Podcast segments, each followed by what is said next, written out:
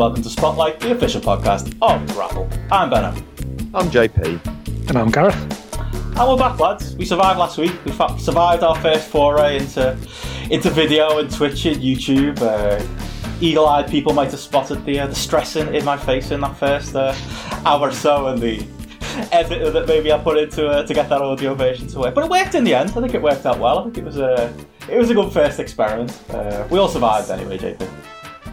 We did, and, and it wasn't like me and Gareth and Steph had to do all the running around that you were doing, or what try, trying to get a million and one things sorted out. So brilliant job, sir, and for the edit as well, because um, it's not easy. Trust me. But yeah, I thought it came across well. A couple of compliments, a couple of things, a little ego boost. So. Um, someone said I looked a bit uh, younger in the, what I think is an ongoing battle between me and Gareth to try and reverse time between us. Yeah. It's like the modern version of like Hot or Not. Did you ever use Hot or Not, where you like put your picture on the internet and people would rate you out of ten? Oh, it's all big in the uh, in the early two Oh, thousands. I do, I do remember this. We'll start it an seems to have got lost in the social network, kind of. Forty or Not. That'll be the app for uh, for Grapple. There you go, Gareth. There's an idea. Well, well, there you go. You remember JP and I don't, so they, so I am, old. I am, I am There we- officially older. That that week, that week difference between us came into play there. it was, and it is a week, isn't it? Yeah. Fuck's sake! That's It's a big week though. a massive week in middle. And the best Right. was I saw on it on Twitter this week, Gareth, and you we were talking about like time as usual. Like I, was- I, I think I, my point was about something to do with how Bret Hart when he when he when he returned to Raw. There's less time between that and him wrestling WCW than, than present day, and how, how much that blows my mind. Um, that you know more time has passed now since that. And you were like, yeah, my, my best one is like, was it Mean Gene? Was it? And, uh, no, and, uh, yeah, at WrestleMania one. Fuck me. Was he older No, than you or oh, the same age? Oh, it was it was the same age. It was almost like the same age to the month. I was um, I was I, I was just pissing about on the WWE network, just like, and then I came across there was like the old sort of VHS videos that they used to like release, and I used to have a British Bulldogs one that were that was had been re-released over here, and it was from like '86. And Mean Gene's doing this like classic interview with them in the gym, and I was thinking, how old was Mean Gene here, kind of thing. And then I looked, and he was just like a touch old, like touch older than me, and I was like, fuck off, guy!" And then, like I was like, worked out, you know, I was working it out exactly. And then I like remembered him like singing because he sung, didn't he, at WrestleMania one? And I was thinking like, oh my god, am I the same age as Mean Gene there? And I had a look, and it was like, yeah, exactly the same. He's there, like portly, no hair, with his muzzy, just like eternally an, an eternal old man. And I was just like, oh, I cannot believe this. That was because I always punish myself with it. Of like every birthday, I'm always looking and saying like, oh, who who am I older than now, kind of thing. And that one's just taken the cake. I think it's just fucking killed it for me now. The idea. Yeah. Fucking Mean Gene. Unbelievable. Oh, it's like uh, Steve Austin retired at 38. I'm two years away from that. It's terrifying. Worse, I did. Um, eh, p- people will be able to listen to it this week. Music of the Mat, uh, where we talked uh, Eddie Guerrero's themes. Uh, I'm going to be on that. I think it comes out Tuesday night. Um, talking about Eddie Guerrero, 38 when he died. Like, think of what he packed into those years, you know, or you know, like I say, the Steve Austin example. Think of what he packed in to those years before 38. Like, I doubt in the next two years I'm going to accomplish anything near that. Uh, it's fucked, is As, as you get older, it's just uh, it's kind of You can like Yeah, try. exactly. It's no excuse. Goldberg did it. Come on. I think Batista started about this age, so you know, always an option, JP. Exactly. Now look at him. He's got fucking featured role in Dune, and I'd say there's more chance of him winning an Oscar than like any chance of like The Rock ever doing anything like that. Which I know sounds silly, but his work in that film with that kid, the one where he plays a spy, I mean, it's great stuff.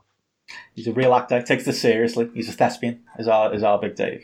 Um, mad at him because he's still got me blocked on Twitter, but you know he's not the Yeah. only one. So you know I'll let that go. Uh, Slag off Road Dog and Shawn Michaels at your peril. oh, they all end up at what's that right wing one? Uh, Taylor, T- Toller, what's it called? That one, Parler. That's it, isn't it? Where the all Oh yeah. where Drake uh, Drake Younger has uh, has disappeared to, um, where all the uh, yeah all the cancelled Twitter figures go. That's where Road Dog will pop up next with his Trump supporting. Yeah, MAGA blaming everything on bloody um oh well the QAnon shite. All Hmm. those lot. Yeah. Incel City, I imagine it is on there. Oh yeah, totally. Yeah, um, but yeah, uh, I was going to say, you guys been up to much since the uh, since the uh, the video recording last week? We've had a we had a long eight days uh, since the last one.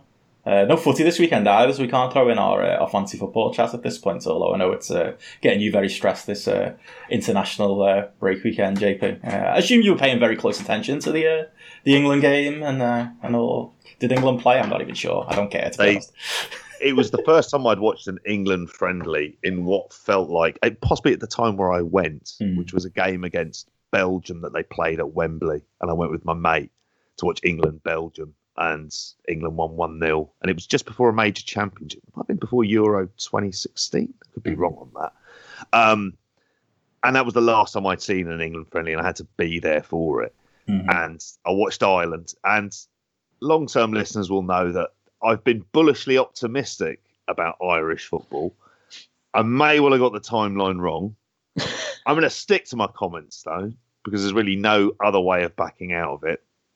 But watching that game was a was a chastening fucking experience. It really was, and it's always made worse by the usual thing of like Bukayo Saka played great as well, because of course he's going to, because he's he's an Arsenal player playing against Ireland, much in the same way Robbie Keane would score against Arsenal. It's just like, of course he does.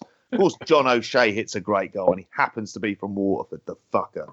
So the day there was a day of sport on on Saturday. that went with the under 21s losing two one to Iceland, followed by Waterford losing to Limerick in the hurling, followed by Ireland losing to Wales. After seeing Ireland lose to England as well, um, yeah, I then started work on the on the Jeff Jarrett series, as I told you. So I was like, "Fuck this! I can't be dealing with any more sport this weekend." Where's fantasy Premier League? Where's that? I was enjoying you and uh, James are going back and forth in our uh, our secret uh, Eurograps uh, group chat on Twitter about some kind of Irish. I don't know what you're talking about. Like you just say names and like I assume it's like hurling or something, or like someone's throwing a ball into some kind of net. Um, I don't really know. You seem very passionate about it, and like I enjoy that. Yeah. Like you know, I think your lads are more into that stuff than the other fuzzy, aren't they? So I think that's a you've done well, JP, as an Irish dad. I think you've uh, you've trained them well. Especially with this accent as well. You'd think I, they just like the inherent violence involved. I think they just love the fact that it kind of it, it feels a bit more brutal, and then you remind them, yeah, none of these boys are being paid, Hmm. or they are kind of paid in kind with jobs and the rest of it. But anyway, that's a much bigger conversation, not for this show. Um, but yeah, the eldest likes likes the football, but it was watching it as well, and I expected them to lose. It felt like the light relief in the middle of a bit of a shit sandwich, to Hmm. be honest with you. Um, Well, I was just la- I was just laughing because in that group chat where you and like I, the messages were just like coming in, and it was like, oh, we're going to get humped here, and oh, it's two 0 or whatever kind of. And I was thinking like, oh, who's twatting Ireland here? And then so I went on the BBC Sport app, and it was like, oh, it's England kind of thing. And I, was, I had literally no idea that match was happening. Yep. Um, and he really, it was like the depth. It, Jack Grealish as well, like playing well, who played Ireland under 21s, obviously. I give my right ball to play for Ireland at this point in time, but that's Maybe not the other twenty ones, JP.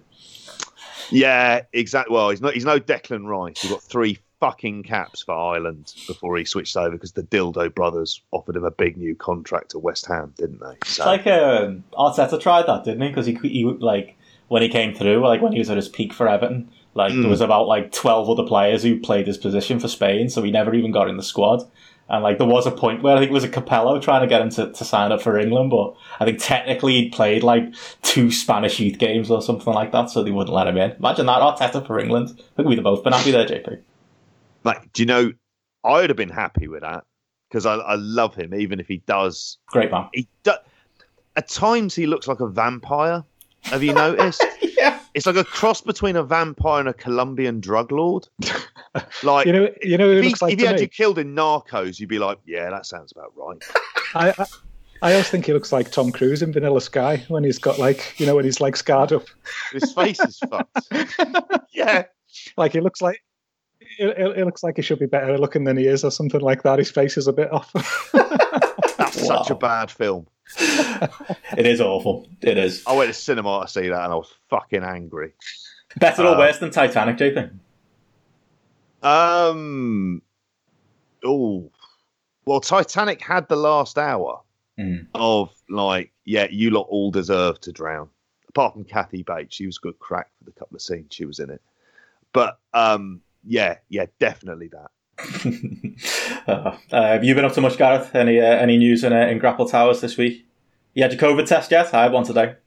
No, no, I haven't. I haven't been for another. I've, I've been insider t- in, insider uh, feed to the council tells me that not many people have been doing it this week as well. It's massively uh, Oh. massively died off apparently. So we'll see how uh, successful this trial goes. And apparently there's two tests that you can have. I don't know the fucking scientific intricacies of it, but there's been a lot of people getting uh, doing both tests and one saying positive and one saying negative. So um, we'll see how uh, see how Oh, fuck. successful this is. see how successful this is. So Wow. you never know that that uh, that negative test that you had, Benno. Oh shit! Maybe don't, hang- maybe don't hang your hat on it. I was well impressed as well. I went down to like the the local uh, local gym by me. The army are all there, which is fucking terrifying. Like there's just just army on the streets. Tory dream, that isn't that? Army roaming the streets of Liverpool. I know, I know. But they were lovely fellas, to be fair. Got me in. I was in and out in less than five minutes. Got me test results in about 25 minutes. It was the, it was the horrible one, like the stick it up, you know, stick it down your throat Yeah. type of thing. But it came back negative, so I think I'm all right. But I don't know, I'm worried after what, uh, what Gareth said there. But No, all I, all I've been up to, like like the classic old man that I am, has just been pure nostalgia this week. So I've just been been doing a big Sopranos rewatch um, Oh, for have the you? first time in probably about fifteen years, maybe something like that. So just uh, just been absolutely ploughing through that, and then um, that that inspired me to watch The Godfather on Saturday as well. So I'm just very much about very much about old things at the moment, rather than uh, rather than focusing on the new. how does uh, Sopranos hold up? Like for me, I think it's got that. I think The Wire is like the ultimate rewatchable like old show because it's so detailed that every time you watch it, there's loads of storylines you can't forget. I don't think Sopranos has quite got that, but it's still got the depth, hasn't it? Like I'm due a Oh, rewatch. It's I- been a couple of years for me, so maybe I'll give it another year. But it is a it is a great thing to do. Yeah, I, I mean, I, I just think it totally holds up. I've been absolutely loving it. We've just been like, it's one of these where we've just been, you know, go on one more episode and it's fucking half one in the morning kind of thing, and you know you should be in bed, but you just have to just do that one extra episode. So we, we've just been burning through it. Just so good. Like, like I said, I literally, I, I'm not never been like a big rewatcher of stuff, and then like I rewatched The Wire earlier this year just because of lockdown, and then now we Mm. said, oh, let's rewatch this. And it's literally the first time I've watched it since I first saw The Sopranos. And fuck me, it's good. Like it's one of them. I always knew it was great kind of thing in my head, but you know, it's only when you then go back and rewatch it, especially after all this time, where you're just like, fucking, don't make them like this anymore. What an old man I am. but um, one of the things Would that I Mean have said that? it, it, it might have done. One of the things, though, I don't know if either of you have either of you listened to the podcast at all. That um, um, Christopher and Bobby do a podcast where they do like go through episode by episode and they they, they talk through them. And I've I've ended up subscribing to it, but I'm watching them at such a rate that there's no Mm. way that I could possibly keep up with the the podcasts. But I was thinking like that that. That sounds like fucking great, really. I think just probably pick and choose a few of them episodes, but that definitely sounds like something that would be uh, a, a good listen. Oh, cool. I didn't even know that was a thing. Yeah, that sounds great. I might even just listen to it without watching it because I can kind of remember all of those episodes. That's the problem, isn't it? When you you get back into an old show, you want to binge it, don't you? So you haven't got time to stop and, and listen to a podcast. But if I was Gonu, that'd be the one. Uh, Chrissy on a podcast. That sounds sounds way better than it. Why is anyone listening to this? Go listen to that. Joe is a very big fan of that. Oh, So I need to, I need to start. I need to start the rewatch at some point with Mm. these. That that and the Wire. I, the Wire was one that it was like, okay, wait till the boys are kind of of age, Hmm. and it's like, well, fuck it, let's give it a go and let's let's see learn some Baltimore slang. Five oh. a great place. Uh, I mean, uh, Not so- Amsterdam, mate. That looks fucking rough at. I don't know, mate. I live in Walton, so I can't really talk. yeah, gorgeous Walton. Not for much longer though. No, that's it, mate. I'm, get, I'm getting out of the uh, graffiti laden. You enjoyed that too, the the chemtrails graffiti that's all over. We've got a lot of conspiracy theorists in Liverpool now. Um, it's all uh, it's all it's all microchips and, uh, and chemtrails, JP. Uh, you, your dreams of moving up here and buying a forty grand house might uh, might not be good. it was absolutely fucking impressive. I mean, I'm trying to find the picture now of of the graffiti that that that, that you had taken. So the first ones is L24 is May slag. All you need, all you need is Klopp Red and Blues outlet shop, which just looks incredible. Great shop. Then it, there's that bit with the Everton ground, Mm. and like the top of your road, and then look up chemtrails, like piece of graffiti. And I thought, yeah, that's that, that's the Walton that I barely know but do love. Can you see why I'm moving, mate? I can when you put it like that. Like really, in those kind of terms, you just think, oh, this is going to be difficult, isn't it? Oh, Yeah. Oh, we've got a A lot lot of of, that. a lot of, anti, a lot of anti five G graffiti about in Yeah. Liverpool. I think at the moment as well. I, I think they like Crosby see as well. everywhere. Yeah. Yeah, you go that walk on the. I, well, we're getting very, very niche here and very local, but like, there's a lot of that. Like, yeah, stop five G. Like, what's the What is that about? people got broke up. There was a protest this uh, this weekend, in, like in the city centre, of like, yeah, people don't people don't want the COVID vaccine because like they think Bill Gates is going to put a microchip in them, stuff like that. Like people buy this stuff. Like, never mind, listen to the scientists, li- listen to your local scally. He'll tell you what's really up. Proper end times conspiracy stuff, isn't it? Mm. Like, I'd like it if for a laugh they went, no, no, no, we're not going to give you the vaccine. We're just going to put a barcode on your arm, and you can just pay with that from now on, just to see the reactions. Because it would really fuck with people's heads for a bit. And you just went, look, I'm joking. I'm not going to do that, or, or am I? Mm. and then maybe just convince them that you're Satan before they kill you. But yeah, this 5G stuff I've never gotten because it almost feels like like what are you you're fine with 4G though. This 5G is clearly the thing that's kind of like It's one more. maybe it's me and I'm being th- it's one more. Wait till six G comes out, JP. What's that going to happen? Are they expecting people's heads to explode like it's fucking scanners or something? Like, I mean, it's ridiculous. Oh, I know, I know. It's just like, I. If, if, No. Conspiracy theories, mate. It's the bane of this universe. Why you can't go on Facebook anymore? Mm, everyone's getting radicalised on Facebook. That was going to be your point. That is literally it. Like I see it happen with my own dad. My uncle, who's like the nicest man in the world, shares some very questionable stuff these days. it is the, uh, I don't know, it's a haven for like the alt right and these uh, weird conspiracy nuts who are like, yeah, I'm never taking a vaccine. I'm not. I'm not letting them put that shit in my body. I'm not letting them track me. It's like, mate, you carry, you literally carry a phone around all day. And like you know, your your your trips to the local news agents and to see your local drug dealer really aren't that interesting. No one cares. That's the, that's the real truth there, isn't it? yeah, It, it? Yeah, yeah. I've I just can't get a handle on this, and and the more like, especially in the states at the minute, where it's not accepting an election result for fuck's Mm. sakes, like Yeah. at all. I was I was surprised we didn't talk much about that last week, JP. Is it just like is it is it just it hurts too much, or it's just glad it's over? Is it relief? Are you all talked out, um, or is it just that that cunt won't get out? Um, it's it's waiting on him to leave. mm, I maintain. Okay, so the popular theory is he goes off and he does a news network and the rest of it. And he'd be Newsmax or OAN, and that's why he's doing all the anti-Fox News stuff. Actually, at the minute, what he's doing a lot of is fundraising. It's a lot of campaign emails out there that it's supposed to be going towards a legal defence, but in fact, most of it isn't. It goes towards a super PAC to help support him. My whole thing, and I say again, is he's in a lot of legal trouble, and it's trouble that he can't pardon himself over. So, like, as a left field bet, and I haven't bet on something like this, I see him buggering off to like Saudi Arabia or Qatar.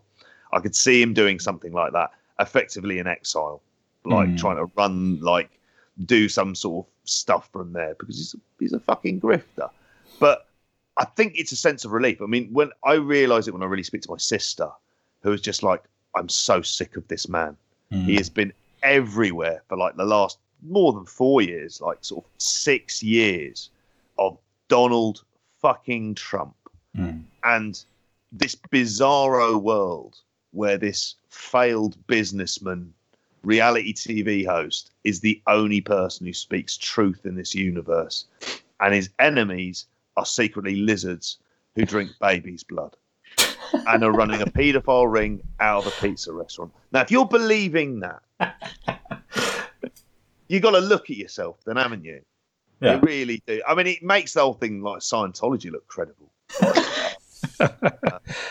You gotta miss him though, Yeah. JP. Like, because I feel like I listen, I listen to uh, politics, politics, politics. It's Justin Robert Young. He's a wrestling fan who does like politics stuff as well. He always says like the really like the people who really hate Trump, who've hated Trump this entire time. What are we? What are we all gonna do with that energy?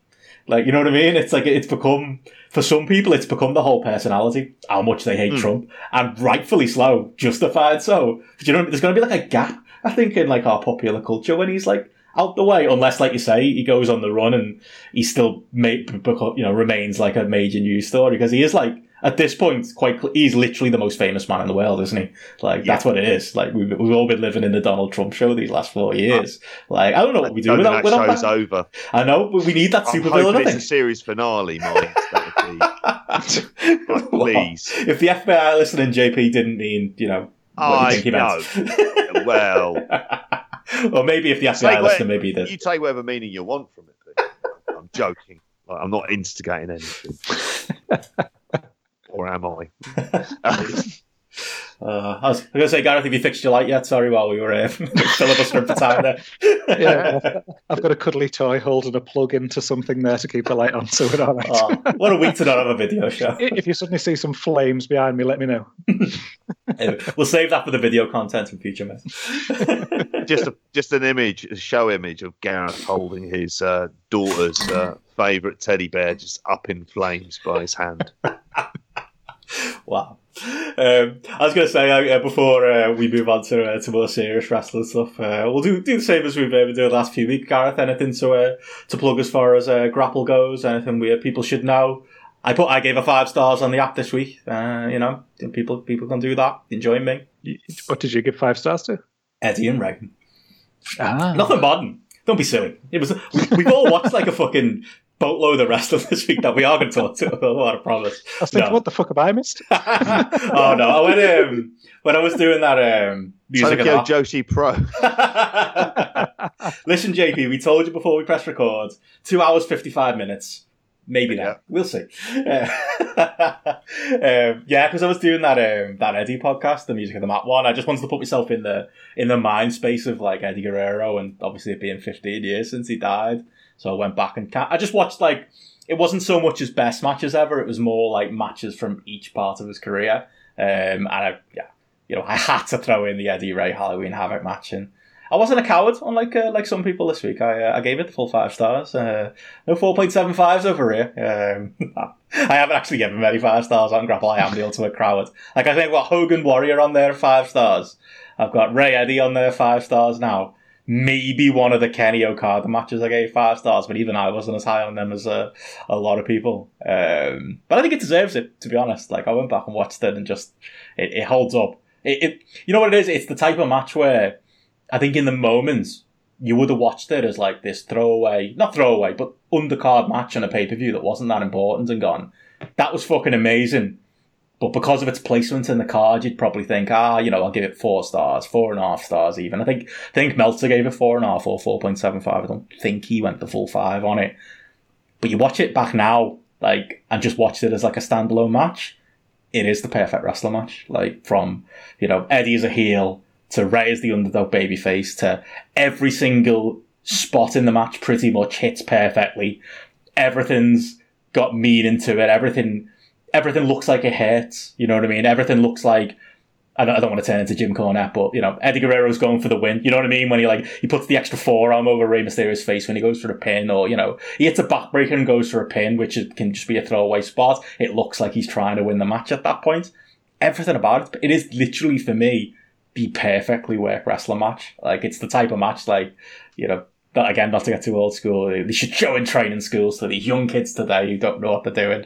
Um, that was perfect. And yeah, I, I, went five stars. And I didn't expect to. I thought I'd go four and a half, but no, I thought you'd enjoy that, Gareth. And I've, uh, I've thrown a little uh, a five stars in there uh, on your app. Uh, I was going to say it's nice, nice to see a rare five, uh, five come from your account there. Then, uh, but yeah, I mean, when you said you were doing that podcast, like I thought, oh, I'm going to go back and watch Eddie Ray, and I just like just totally slipped my mind as um, looking at other stuff. So I'll, I'll try and like go back and watch it this week because I reckon it must be like must be a good sort of five or six years since I've since I've I've watched that. But mm. I just think it's one of them, especially like from the style of match that it is, and especially like the way that that style is just like I don't know evolved and become you know you see so much more of that now than you did up until that time you know that's that that, that style wrestled in america for for that mm-hmm. to hold up and still be you know still be at that level and especially like from from yourself who's you know, you are you love that like uh, high flying, fast paced, flippy stuff, don't you? You know, mm. so again, like for for it to, to hold up as well, if you think about like how many people have come and gone since since then as well, and you know, for for, for things that were considered to be innovative at the time and still hold up and things like that. It's absolutely, absolutely spot on. Yeah, that's it. I think I think the, the thing that the reason for that is Rey Mysterio, even in 1996, is doing things that like flyers in 2020 wish they could do. You know, like that's the thing. Like he is. There was that weird period where I don't know what it. You know, when he got like the he got the push on WWE TV, where it felt like there was pushback and people didn't see him as like the legend that he is. I know he's had like this kind of second run now with a little bit of an extra run on WWE TV, and some reason his you know his knees got put back together and he looks twenty years younger again, doesn't he? You know, never mind the creative maybe that he's uh, that he's getting put through right now on WWE TV, yeah. but you know he looks more like Rey Mysterio again. But mm-hmm. I almost think like he, people forget like how good he was and like how influential he is. Like, because yeah, he's hitting stuff that people wouldn't, you know, be able to do now. Or if he did it now, you'd still be wild. And they pack it into like it's like a 13 minute match. It's not even that long, um, mm. and it's just it's worked at such a pace with just no fat whatsoever. Like when I was watching it, there's literally a point where you can see the refs telling Eddie they need to go home. And I'm watching this back now with like 24 years of, and that's crazy, 24 years worth of like hindsight and going, you know what? Like, who's the dickhead agent backstage who's telling these lads to go home? Like, they're out there like literally doing an all time match. Let them fucking go. Leave it up to Eddie. He can make his own decision. Um, but again, I think that just says for uh, 23 years, it was 97, was it? But yeah, that just says like how, how good that was and how good that work was uh, for the time. Or obviously, if you didn't get a chance to go back and watch it, you should. And if anyone listening does, uh, you know, there's there's an, a plug for the app. People should go back and uh, and throw their uh, throw their rating in. Uh, should be near five though, I reckon. Um, but yeah, you uh, I did notice you as well, Gareth. You were on the app this week throwing some mm. not fives out, but near fives. Uh, I ended up going back and revising one of them, and I did stick a stick a five in. I'd, I got up early on Saturday morning, and the lighthouse was just a bit quiet, and I I thought, oh, I just feel like watching something. So um, I just threw Flair Steamboat on, and then so it was like the the Chi-Town Rumble one. So like watch the first one, and then uh, I just fucking loved that. Like mm. such a such a great match, and then like once I'd finished that, I was like, oh, I've got to watch the next one now, haven't I? Like even though I knew it was like an hour's match kind of thing. I thought, yeah, yeah, yeah, let's let's stick that on. And then once you kind of done two, you're like, oh, well, you've got to do all three, haven't you, kind of thing. And I think it may have even been the first time that I've ever watched the three of them like back to back to back like that, and it just like, uh, just for me, it was just like it was wrestling. It was real wrestling. It was just wrestling that I fucking love. And you know, like I'm just, you know, obviously I'm there. I'm like saying this week, been on the old nostalgia kick with the uh, Sopranos and watching The Godfather and complaining about being an old man and things like that. But like really at, at a time where I don't want to say I've been like been a bit down on wrestling lately, but I just think that some of the stuff, I think certain like the elements of the G1 that we talked about the other week, and just you know then you know the, the way this new power struggle was pretty average. And then just then obviously the following day that that that, that other event that uh, the, the tag league and the, the best of super juniors that we'll talk about in a bit more detail. Just seeing this and just seeing how like fucking crazy the crowd were for all three matches and just you know just for a style of wrestling that essentially is you know relatively basic in terms of like move set but what they do just been worth a million times more than what the majority of people that you you know you see out there like having matches these days. I mean, ah, I mean these t- t- together for the, for these three matches with the different match lengths and the different styles, you know, different the, the way the story builds. There's little like callbacks from one match to the next to the next kind of thing. You know, one's more brawling, one's more technical, and and, and things. It's it really just as a as a you know, essentially, if you piece the three together, it's like two hours of your life that that you that you're going to spend watching this. And like I was just thinking, God, to think there's going to be some people out there who are going to sit and they're going to for two hours they're going to watch SmackDown this week, or there's some people out there and they're going to watch like NXT UK and 205 live or something. There are people out there who will be doing this, and I'm just thinking like, oh God, just go and watch the the Flair Steamboat trilogy, just because.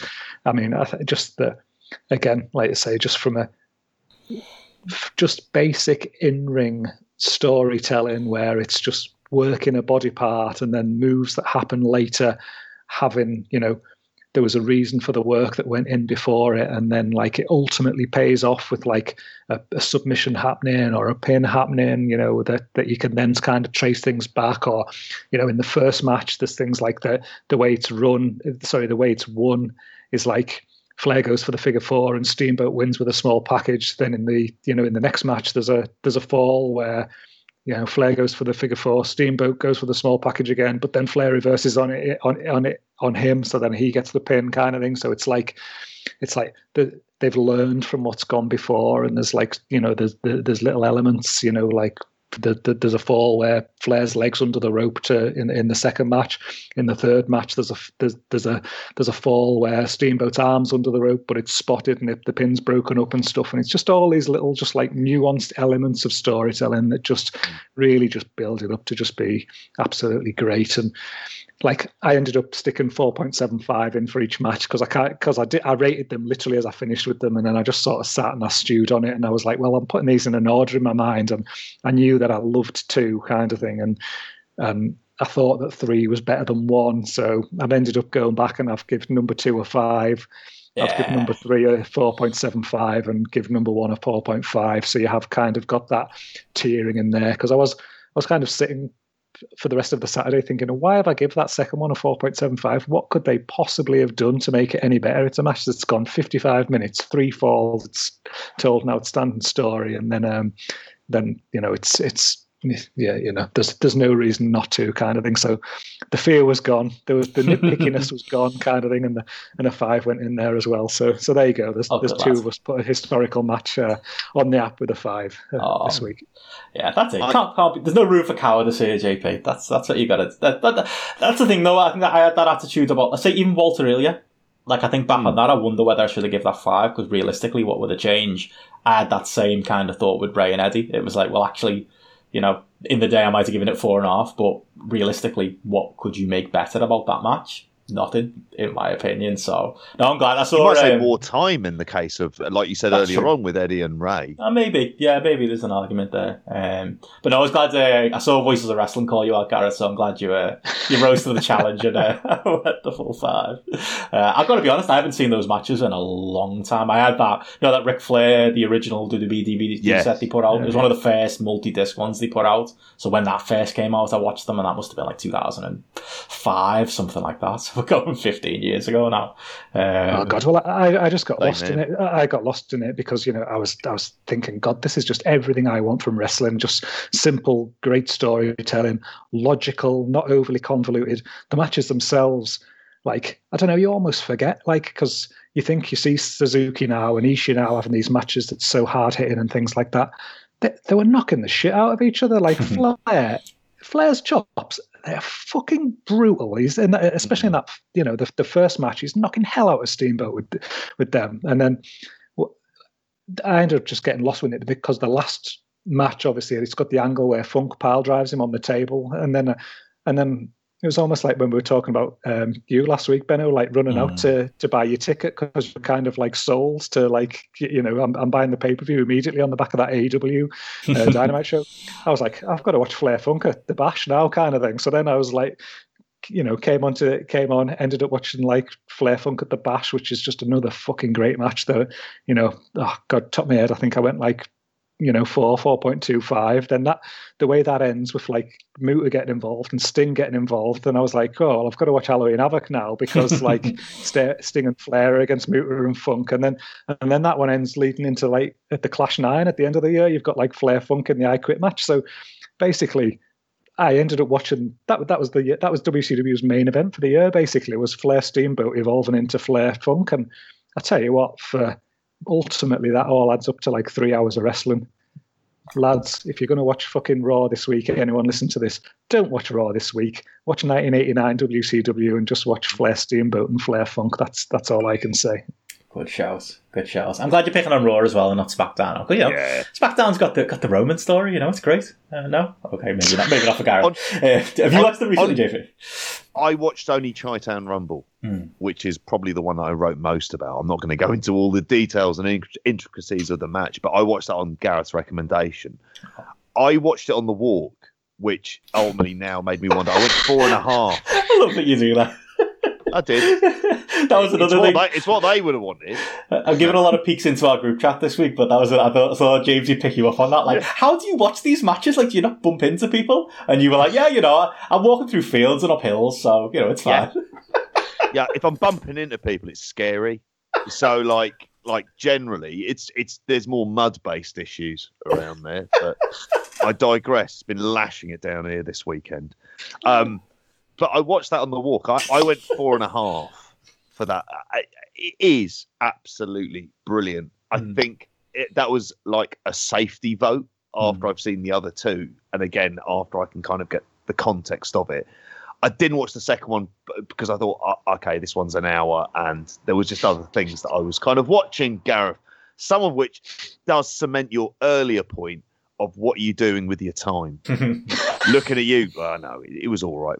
Tokyo Joshi Pro, um, but it won't actually be a review. I'm gonna have to call the podcast Tokyo Joshi Pro now and just tease all the perverts. Just two, yeah.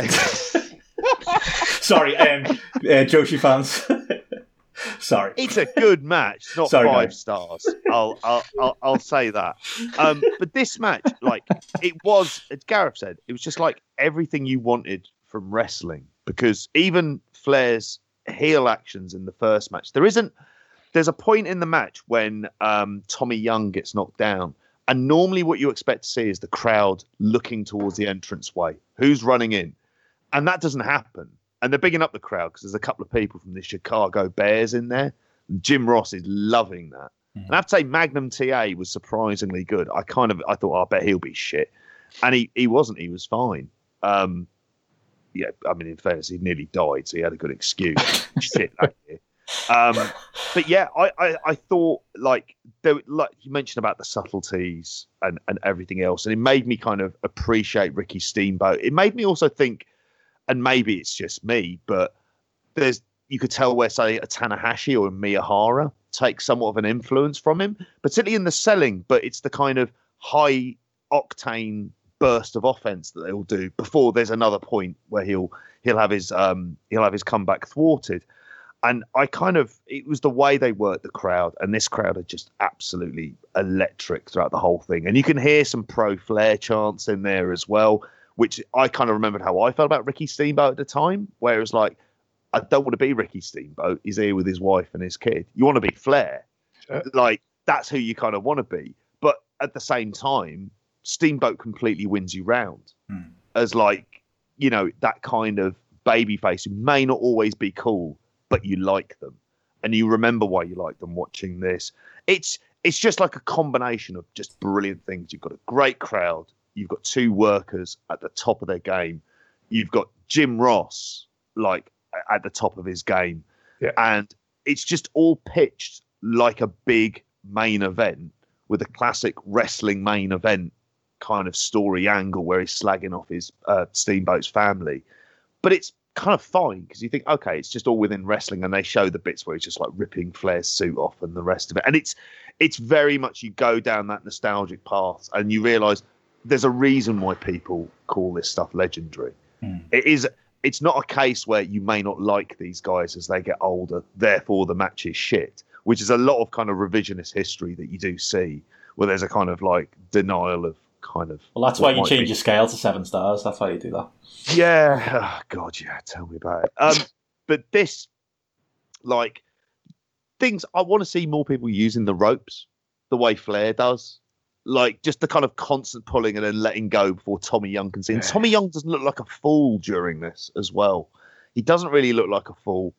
And like you've got the slightly screwy finish with Teddy Long in as referee setting up the next match, where the only bit I saw was they projected Ric Flair at the Clash match, but they've spelled R I C K. Yeah. How long has he been there by this point? I do love stuff like that. Or they get Rick Rude wrong or that type of thing. It's very NWA WCW. I Mm. kind of like that stuff in a way. Like that's part of the kind of appeal of it. Is that they want to be flashy, Yeah. but they'll always do cheap flashy. They always did cheap flashy. Like their graphics before the videos, you'd be excited to see them, and then you go, you know, heart of hearts, WWF would have just kicked their ass with their opening to a kind of pay per view like Survivor Series or Royal Rumble, Mm. and then you end up with sort of Abdullah the Butcher and some gravestones at Halloween Havoc '91, don't you? Um, but yeah, yeah. That's why we th- love th- it. This, this is a great match. It's a it's just a good idea if you're ever feeling kind of disillusioned about wrestling and just realise actually there's a shit ton of classic stuff out there, and you can watch one or two of them, and you're reminded by actually this is great work. This completely holds up. It, it's one of those times watching this match where the term less is more has that kind of meaning because they allow the match to breathe and a lot of the times they're doing like it's it's kind of chop battles or they're out mm. to the outside. And the big move will be a vertical suplex which we'll think nothing of. Which if you watched robbie x versus Kurtis Chapman they're kicking out of fucking all sorts in that aren't they? Um you know whereas in this like no it's it's it's wonderful stuff and when, when, I say like simple and logical, like I didn't think we'd probably end up talking about it this much. So I was in my. It's a plug for the app. It works. I, I, I, was trying not to get into the. Uh, I was trying not to get into the weeds too much, kind of thing. But like just the way it's set up, like match to match to match, kind of thing. Like in that first one, it's like there's a visual pin by Steamboat, but the ref's out. There's a visual pin by Flair, the ref's out then there's the, the small package and the win. So like Flair's got an argument that you know that it was a different ref, you know, so he's he's totally justified in getting his rematch. Like in the rematch, there, like at the end, that's there's um, Flair's got his foot under the rope, so that he's got justification for um, he's got justification for getting another match kind of thing to move on to the to the trilogy and then they use them elements in each of the matches going forward for like near falls or reversals for falls. Such easy stuff. Create a reason why these two people should have go from one match to the next match to the ne- next match. and The belt changes between them, but then there's justification for the type of match changes. So the best of three falls come in on the back of two visual pinfalls and then an actual pinfall. Okay, yeah, we'll have a best of three kind of thing because there was you know essentially there was three pinfalls in that first one you know in the in in, in the last one as well just um you, know just working that one back in as flair's totally you know justifiable about getting his getting his rematch it's just so simple so easy people don't need to be thinking about all these fucking ridiculous reasons why people should be having a feud or something like that just just lay just lay it on the line like that and and, and equally as well it's like you know even moving on to that Flair Funk stuff that you know talked about as as well. There, it's you know within the midst of that, you know, Funk lost a match at Halloween Havoc there in the tag by Gary Hart towel accidentally getting thrown into the ring. The next match of that, it's an I quit match. It's simple, kind. Of, you know, it's kind of okay. You, you, lost because your manager threw the towel in. Okay, the next match is you've got to quit. Like you, you know, so easy, so straightforward. And let's have a fucking bit more of that, people. There you go. And, Eddie Kingston did, didn't he? that's a good segue, and, and look, I, I, no, and you were saying it, and it was like, and that's the reason we were all pumped up about it. there you go, yeah. The simple stuff like like that, yeah, like with AEW, like Eddie Kingston and Moxley. Just let them, just let them talk and have matches. There you go, done. Don't, doesn't need to be complicated. I want the title, and I don't like you. Yeah. Let's have, let's have a match. Sometimes it works, doesn't it? Um, but yeah, obviously, like yeah, if uh, you know you, sometimes you do have to go back to the classic stuff to uh, to get that feeling back and to yeah like like you both said if you if you're missing your your love for wrestling right now and you know you, you're not interested in all the modern stuff we're about to talk to so you can go in can't you Gareth? Throw, throw your ratings in the, in, in the grapple app. There's a lot of uh, a lot of retro uh, content on there that you can go back and rate and you know if you disagree with us as well or you know you think JP's four and a half is a sacrilege or my five stars is too uh, is too heavy for Rey and Eddie you can go on there and give it your own rating. That's the point isn't it certainly is.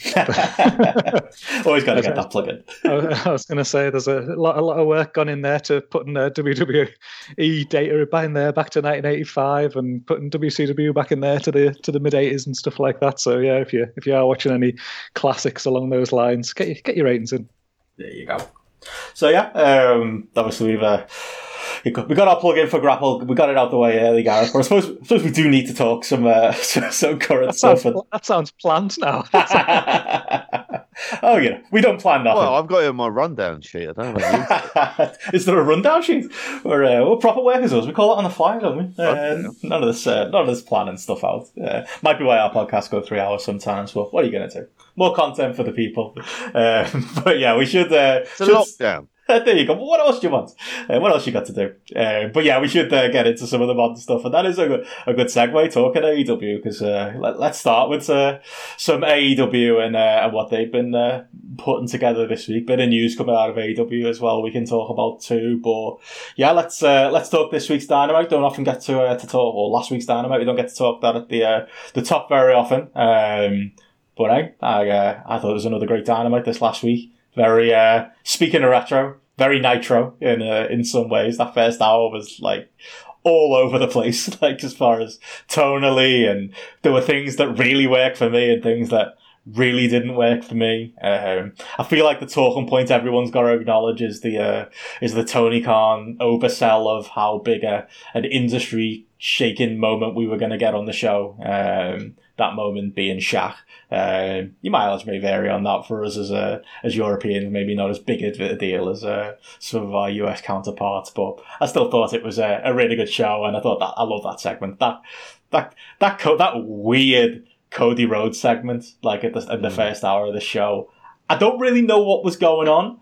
Like it felt like four different segments kind of stitched together, um, and half of it didn't work and half of it really worked, but I can't say I wasn't entertained. It was again very WCW in that way. Like the the stuff with Cody and his promo was great. You know, Shaq getting announced was like a like a funny big moment. I thought Jake Jade Cargill was okay. Um, I didn't think she was as great as, as as I've seen like some reviews talk about her, but I didn't think she was terrible. It was a thankless role, really. It was a weird role. Why was she coming out to announce Shaq? And then we found out the reason she was coming to announce Shaq was so that Brandi Rhodes could come out and uh, and debut a 18th character in uh, in AEW so far and uh, and be like the, uh, the, the defensive wife uh, the good and the bad of AEW in one segment, I reckon. That's purely Cody's genius of let me go in there and pretend I'm to be asking for a rematch and actually it's to turn into this big Shaq match. And then the negative is, can we get my wife in the segments as well? Um, but it was wacky. It was entertaining. I enjoyed it. Um, yeah. Very nitro for me. I don't know what you thought. Uh, how, how about you, Gareth? Did it, did it work for you? Yeah, I think I was a little bit like you, really. I think the whole thing just sort of felt a bit all over the place. And mm. like, I was just confused. Like, did, did you know who Jane Cargill was before? No. I was. I felt like I was. It's Jade, but yeah, but oh, no. Jade, right. the answer is therefore no. there, there, you go.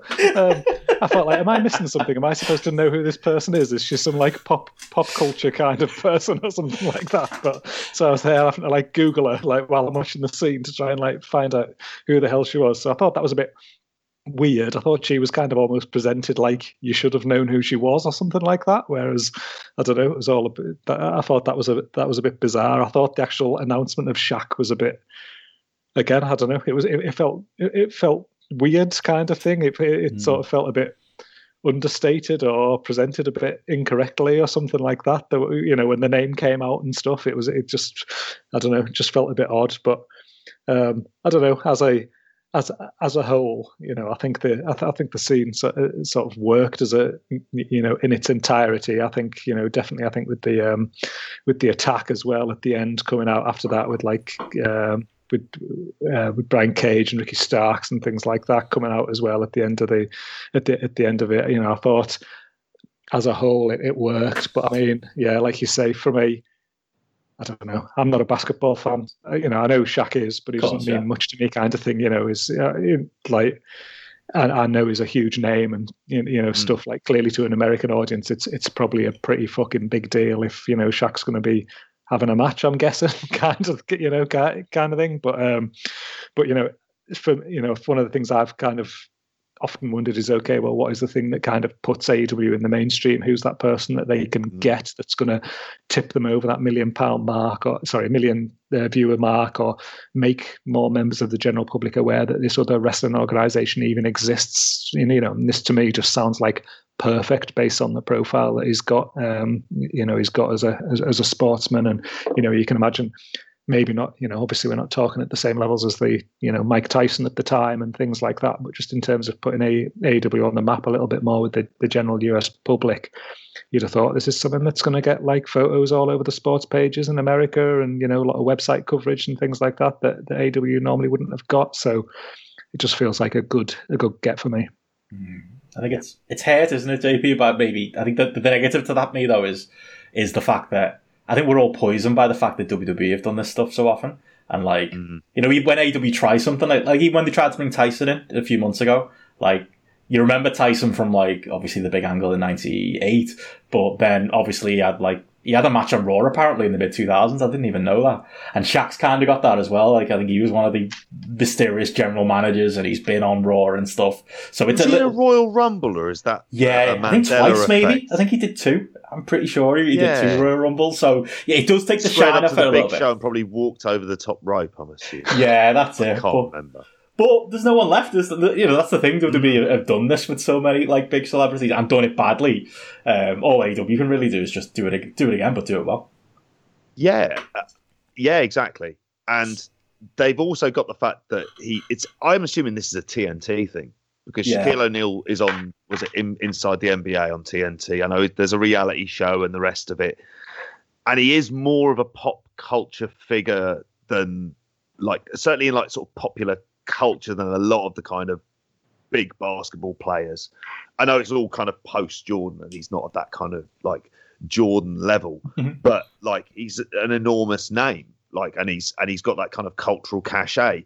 And if they're creative with it and do it well and do stuff that involves maybe trying to get some of that NBA audience in as well to watch it and to watch the kind of ridiculous nature of it, but it, it's where they do it because I mean, you know, they've made an announcement that they're doing Moxley and Omega on TV, and it makes you wonder, well, are they going to hold off this for a pay per view, or is it going to be the case where, you know, it was talked about on flagship, and it's a really simple point. Is it the case where the same hundred thousand people buy the pay per views, and in fact, what you need to throw all of this into is to get those kind of spikes in TV ratings to be able to kind of draw that interest, because then you want to get to be able to get the bigger TV deal and then you know get TNT to kind of lock down heavily on AEW. By which point you're kind of secure. So I mean, I laughed at lots of this segment when it happened because I was like, "Who's she?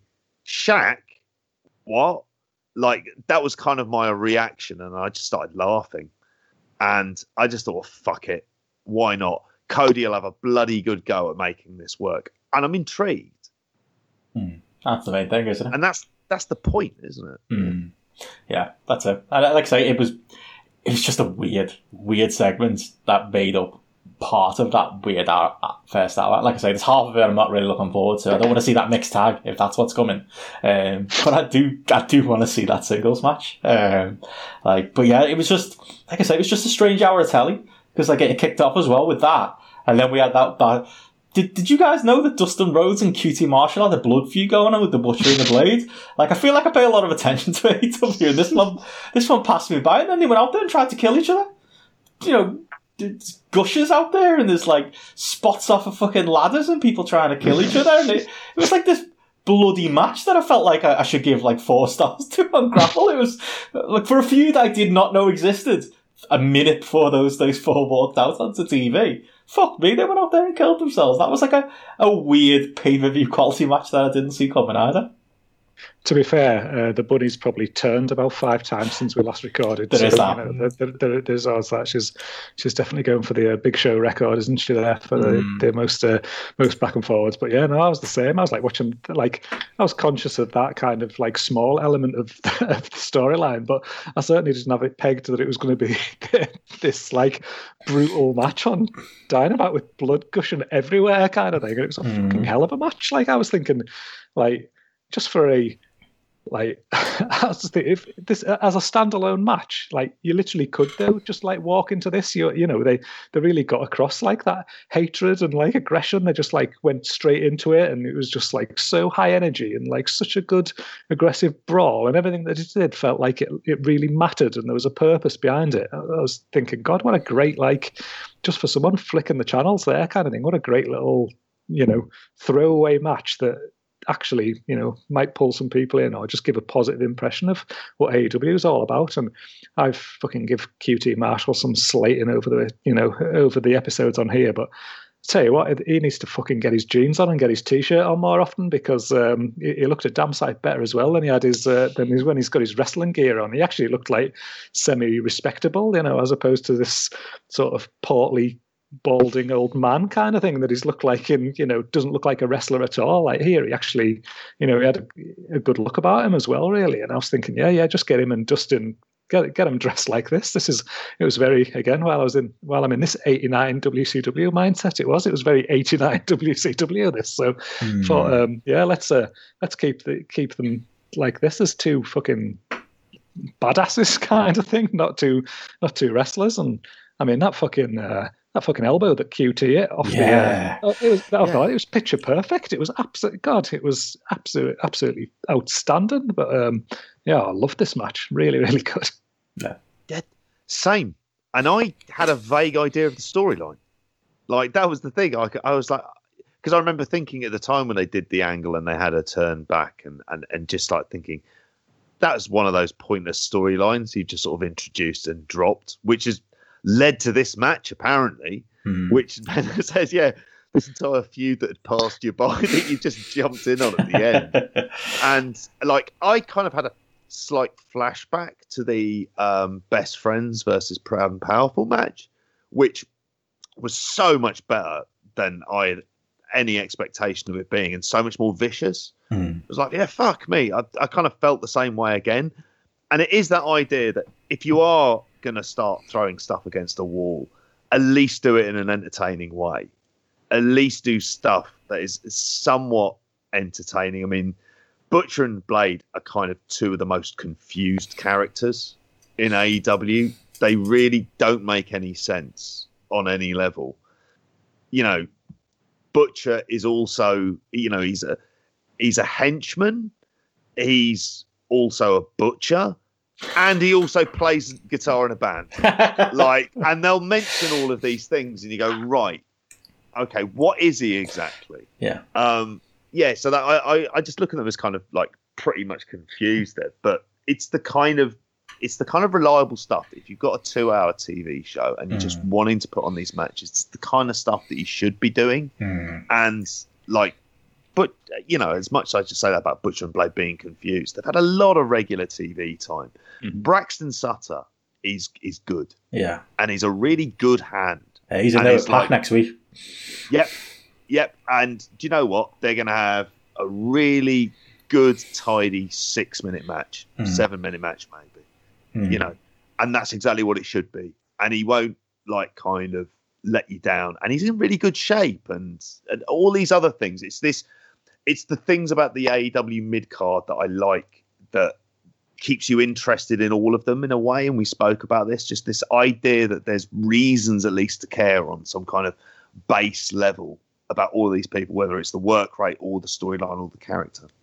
I mean, this this was just a match that you just would not expect to see on TV, wasn't it? Like you've been mm. conditioned, like over the years, to the types of matches that you used to, you know, WWE style and things like that that you'd see on Raw and SmackDown, and especially for like a mid card or lower mid card even even match there's no way you've got two, two uh, or four people going out there and knocking hell out of each other the way this did, and have like blood gushing everywhere and things like that. It was just totally unexpected, and like consequently, just had like massive standout. And both of the both of these teams, their stock probably went up as a result of it, really, because they they just became a, much more credible and serious in the in the uh, in the eyes of anyone watching that. Like, mm. oh, great stuff. Yeah, and you know, to the point you, you mentioned there as well, JP, about like use of mid carders and use of like those kind of guys. Another thing I think AEW does well. You know, we mentioned you know Pac's going to be with Brand, uh, Braxton Sutter next week, uh, or the Blade. Uh, just just call them Braxton Sutter and Andy Williams. I feel like that's a better name. They're better names. The tag team can be the Butcher and the Blade. They don't need to be a Butcher and a Blade.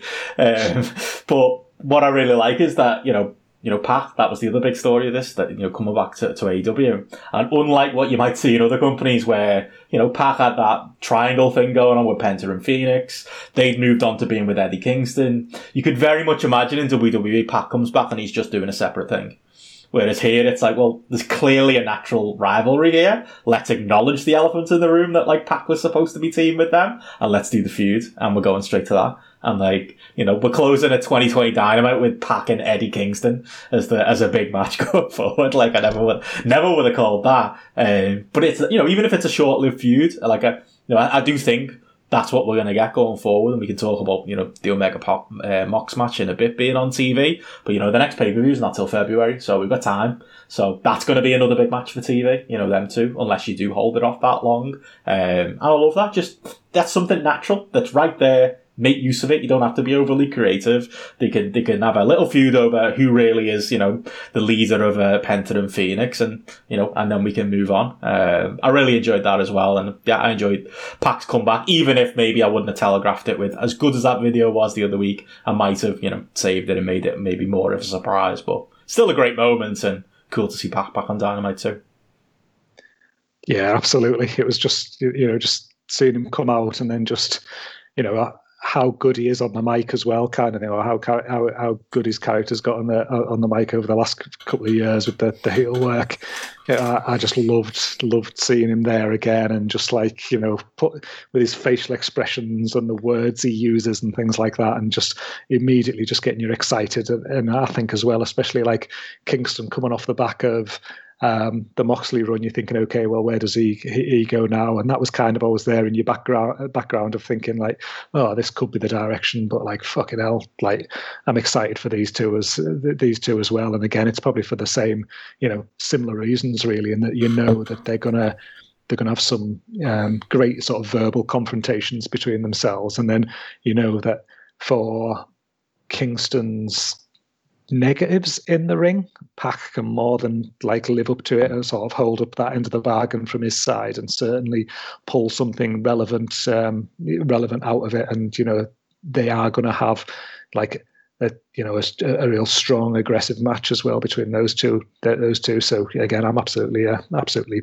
pumped for that one and like you say just sort of see where it goes and it certainly doesn't have to be a one and done that you know this one can be you know you know this can end up being you know a, a, range of matches, and then obviously you've got the the Pentagon Fenix thing underneath it, kind of thing. What's happening with those? Obviously, on the back of uh, the the way that, that that match worked out with them, and the if the split between them and where that di- where that direction goes, and sort of interweaved with what's happening with Pac and, and Eddie Kingston as well just you know you, have kind of got confidence that they're going to tell this story really well and at the back end of this feud you're probably going to have again four people who come out of it better than they were at this point in time going into it as well they're prob- probably just going to raise the um, raise the raise the position of each of those guys and you know give them give them further direction and further areas to grow going into 2021 as well so yeah totally up for this mm-hmm yeah, yeah, and just like again something else to look forward to. Um, and yeah, we've got that. And you know, like you said earlier, JP, we've got Omega Moxley coming up as well. Uh, Hall, mm. Wrestle Observer Hall of Famer Kenny Omega, which I'm sure you, I'm sure you voted for, JP. Um, no. me neither, because uh, I didn't put my ballot in, but I wouldn't have. Uh, you, you, can't put a 36 year old in the in the in your Hall of Fame. It's a joke. Uh, I'm not. No. I'm 36. 36 is young, honest. Um, uh, yeah, I, I I don't know. And We probably shouldn't get into the whole, big conversation, but can Meltzer just not add ten years onto it? I feel like I feel like I'll be ready for this conversation in ten years. I don't need it right now.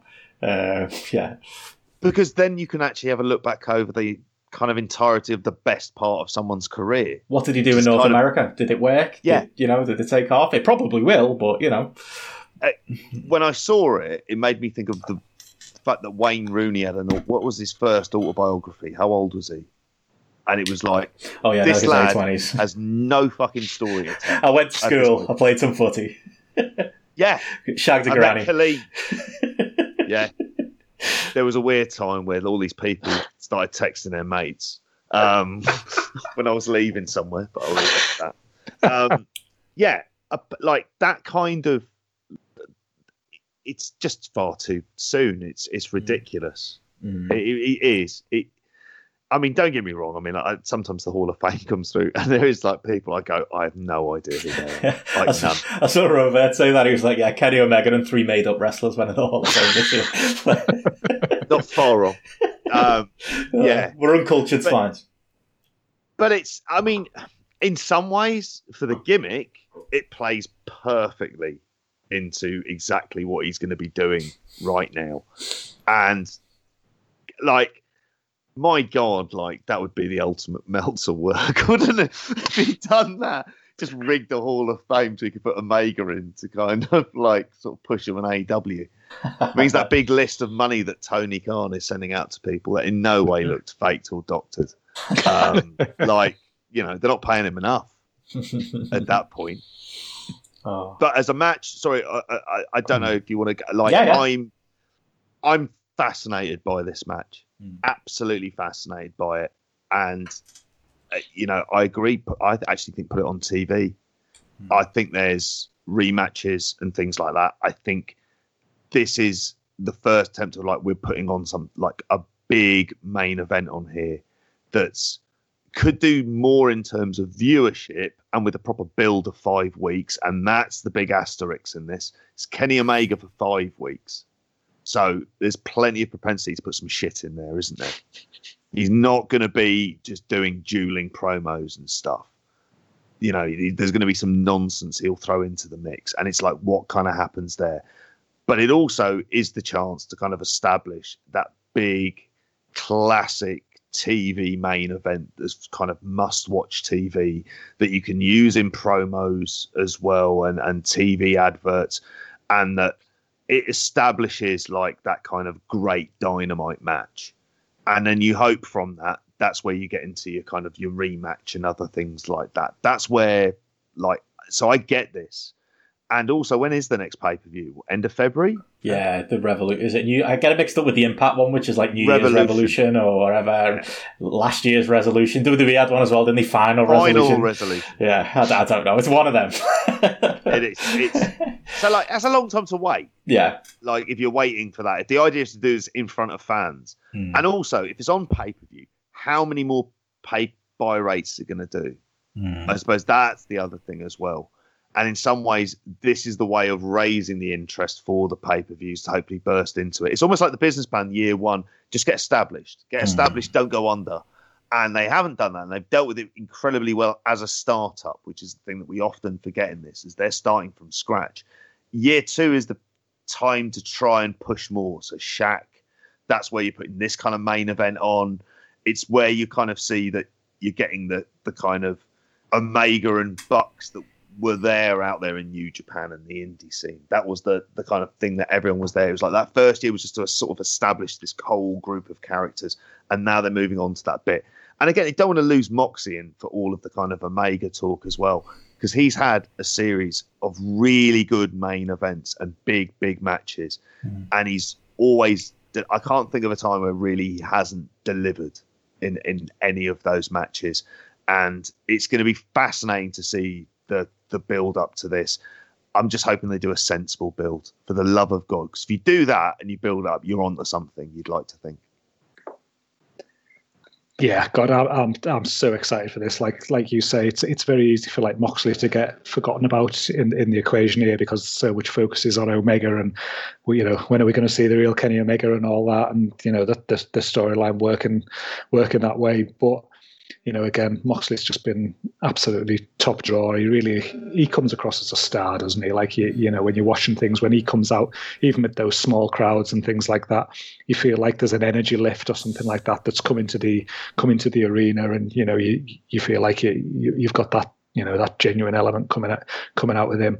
I think you know he feels like the perfect opponent for Kenny at this time with the way that the Omega character's going as well, and you can see the way the two characters are, they're going to sort of really rub off each other and play off each other probably quite well as that heel and that sort of everyman face, especially with the big over the top production that, that Omega's going for. Like I mm. loved the interview with, with Omega this week where he was saying like no, it's it, we're you know we're zero and zero. There's no record of us having a wrestling match together because obviously it was a that unsanctioned match, wasn't it? The first one that they had, kind of thing. And I was like, I was like, oh, cla- you know, classic heel stuff. Like, yeah, that yeah, we've we've we've never never had a match before, you know, like, like you know. So I thought I thought that was absolutely absolutely great. But I think that as well, the the whole idea of it being on TV um, is a massive positive as far as I'm concerned. Like again, like we've talked about AW needing to have that big you know high quality match that everybody gets the opportunity to see and really kind of demonstrate what Omega can do and really put the AW style on the map. And to me, this just feels like absolutely perfect. And like often things like this get announced, and you go on Twitter and people start like losing the shit, like why is it not on pay per view and things like that. And you it's almost like people think one thing has to happen in isolation and it can never happen outside of that situ you know that situation again like again i don't want to like harp on and get stuck in this Flair Steamboat kind of uh, bubble because it's what I've watched this weekend. But as an example for that, this could easily go three matches. They can have a series here where that you know it leads to the pay per view, and the pay per view ends up in the big blow off match or something, you know, something like that, while still being able to have two excellent matches on TV before then as you know to fill in the fill in the blanks between those points like there's there's absolutely no reason that that shouldn't be the case and then if if they do build it along that way and you have had two great matches on TV then you'd like to think that people will be buying the pay per view to see that blow off um, match in, in, in February, the, the one that they you know they really really built to. And again, on that Flair Steamboat point of view, that second one at the Clash, the Clash was TV, you know, and they you know that wasn't mm. a pay per view Clash of the Champions. WCW gave away a lot of you know things there. You know, people often associate. Oh, it was just the Nitro era where they started giving away Goldberg and Hogan on TV and things like that. You know, they're putting Flair Steamboat on TV there, and I know there's like reasons for it, and there's uh, you know those competitive elements about running against WWF pay per views and vice versa, them running pay per views against WCW shows, but you know, it's it's something that has happened in the past. It's not a new thing. It's not a disastrous thing. You know, mm. it's you know, it's it, it can be a massively positive thing. And then when you factor in, like you said there, JP, about the you know the the TV revenue standpoint, if they're able to show like a significant spike in ratings there, or their ad revenues are going to go up that week, or things like that, then then you know what they're going to do walk away from the money no of course they're not kind of thing you know it makes every sense in that and they can they can use it as a as a tool to make even more money further down the line. So mm. it all just feels perfect for me at this point. I think you need it as well. I think where AW, there's been periods where AW has struggled where there hasn't been that pay per view to aim for. Like early on, like there was a few, there was like few weeks of telly where it was like, literally, what are we aiming? Like that that Christmas period last year, it was like, well, they're not aiming for anything, and they and they they really struggled without it. It's like you know I've heard Impact thrown around as like the good example of you know, you know one of the few good examples you can use Impact for, as they did this. You know they started doing TV specials rather than doing pay per views, but I think Impact fell into that trap as well, where when there's just something about wrestling. I don't know what it is, whether we can't get out the, like the Monday Night War mind frame or what, but you need that thing to aim for, and if you haven't mm. got it, like wrestling just feels a bit aimless. At least TV wrestling does, and I don't think anyone's ever really cracked that uh, that code of just doing pure week to week. Maybe maybe a Lucha Underground or something like that. But um, I think you need that temple event, and like you both said, why not do it on TV? Why not pop a rating one week? And what's the maximum you can do with an AEW show up against NXT? I think we'll find out. I think that ma- this match is big enough that we will find out what the maximum is. You know, as long as like WWE doesn't like counter program it with like you know war games or like Starcade or what's another WWE yeah. thing they could do? They've already done Coal Miners Club. I was going to make a joke about that, but no, spin the wheel, make the deal. That's what they did, didn't they? Yeah. RoboCop, Capital, RoboCop on NXT, Capital Combat against Sam Shaw. What's what's Sam Shaw's name now? Fucking um, oh, oh, Dexter right. Lumis. Yeah. Dexter Lumis. Yeah, right on the right on the nose that because he's he's like Dexter, so let's call him Dexter. There go, Dexter Lumis versus RoboCop. Maybe do the real counter program with that. Um, but this is as big a match as you can do. So yeah, I think that'll be interesting. Or be the Undertaker against um, Dexter Fritz or whatever his name is. um, like yeah. Won't it? They'll do that instead. Thanks for the title, uh, the show, JP. You, you come through shining again. Dexter Fritz. He's fucking shit, though, isn't he? He was crap in Impact. Who, Fritzl? I don't think he ever came through the. It wouldn't surprise me, but I don't think he ever came through the doors at TNA. you can build an extension, all right. I'll say that. Sorry. but to, to the point that, like, what, what, what's what's Josef Fritzl doing in the impact zone? that is exactly what they'd have done. Oh, fucking Christ.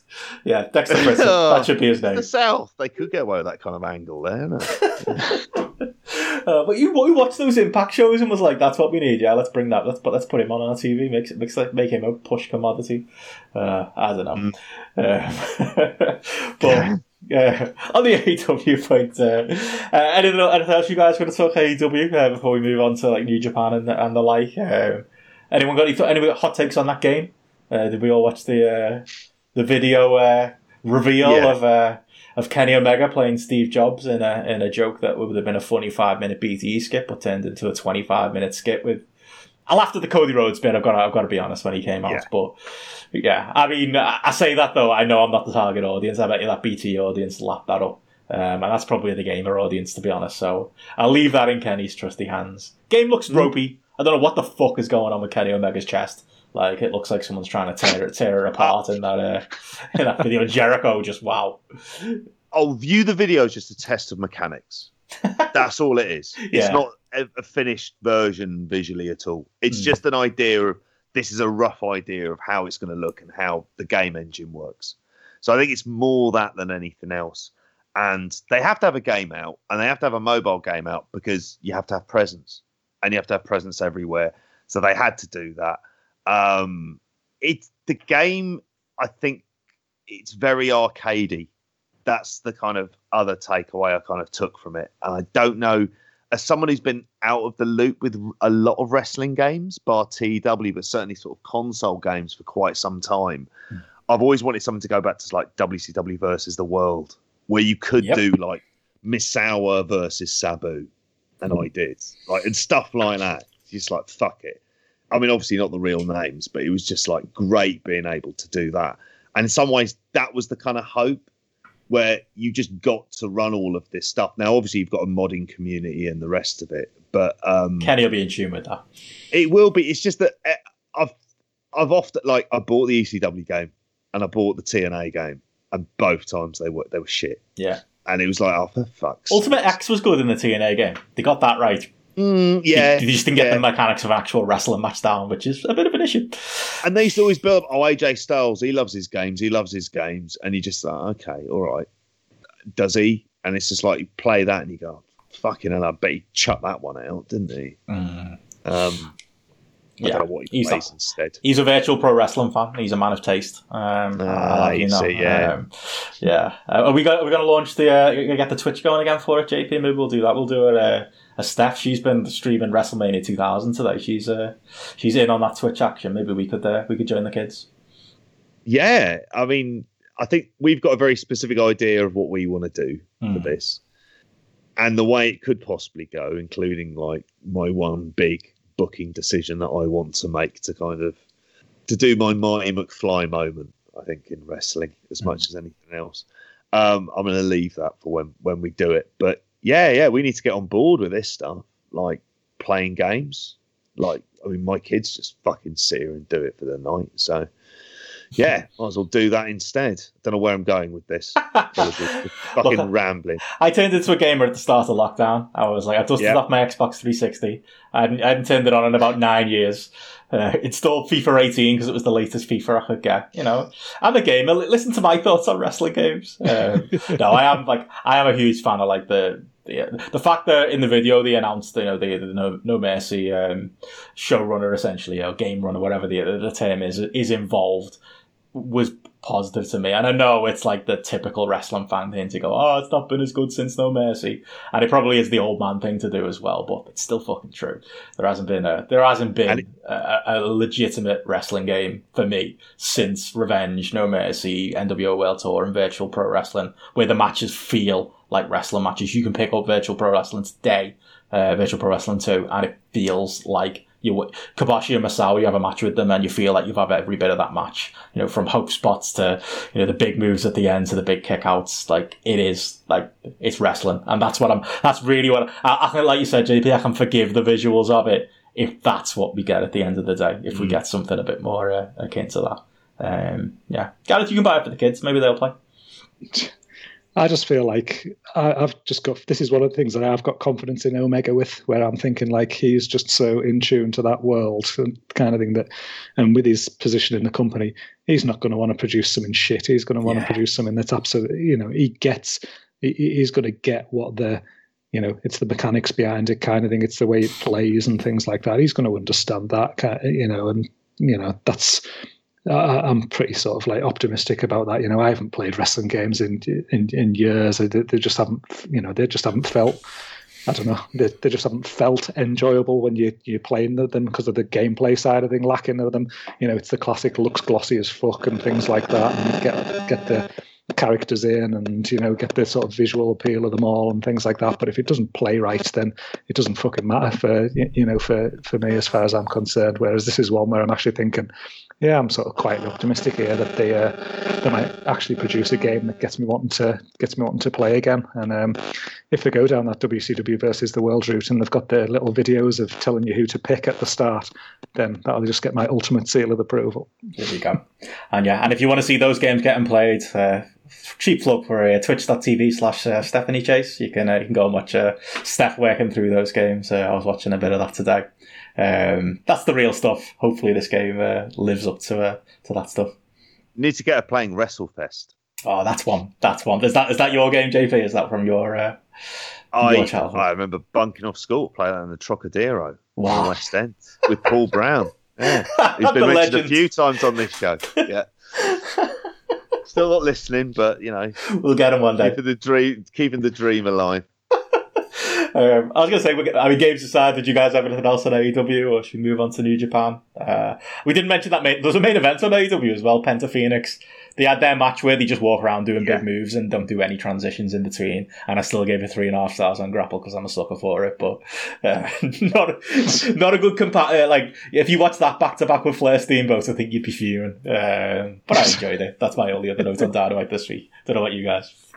Yeah, I, I enjoyed that. I, I think the the other sort of the main point I'd made here is I love the way that like AEW can just put that show out, you know, after you know straight after a, a big show, a, you know, pay per view, and they've got none of the big stars wrestling. They've just got matches on there that it's it's mid card people essentially, and all all your big stars they're just featured from an interview point of view or setting up you know backstage interviews or setting up future matches and things like that. Whereas um, again in the past we've like talked about this how they are good at holding people back and not just having people in your face all the time. Like again, I always you have to draw that comparison to WWE. You know, this is a sort of situation where you'd have somebody on a pay per view on a Sunday, you'd see them again on a Monday, they'd probably crop up on a Friday on SmackDown, and then you know pop up again the following Monday, and before you know it, you've seen them wrestle four times in a week, and that big match doesn't seem quite so special anymore. Whereas you know AEW are you know very good at holding people back and just um, just uh, not need not for me it's like it's it's good because it sort of shows that commitment to the long term that they're doing and there's you know, you know there's there's not that thing of like shit we need the books on dynamite this week because we've got to beat NXT because they beat us out in overall viewers like a week ago or something like that.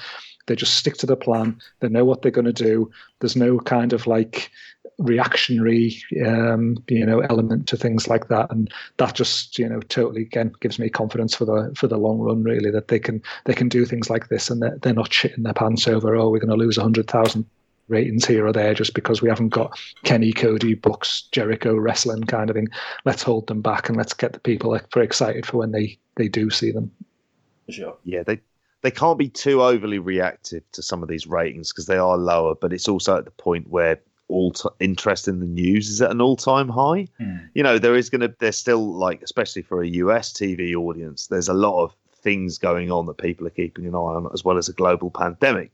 So I think it's more the idea that you're on an upward trend and that it feels like that key demo doesn't particularly fall a lot that they maintain a rating. They've got a partner who has got a lot of, you know, has made a big investment in them, but also seems very happy with them as well. I know Cody was talking about using a lot, of, using some more songs. I think I don't know if that's from the Warner Brothers library and things like that. That's that's kind of important. Hmm. So yeah, it's it's good steps, Hmm. and it's following. A, they've only had really the one pay per view blip overall, Hmm. so they're like since Tony and Tony, you know, you talk about the the the wrestling of uh, Observer Hall of Fame, but I mean, I think Tony Khan's going to be winning Booker of the Year.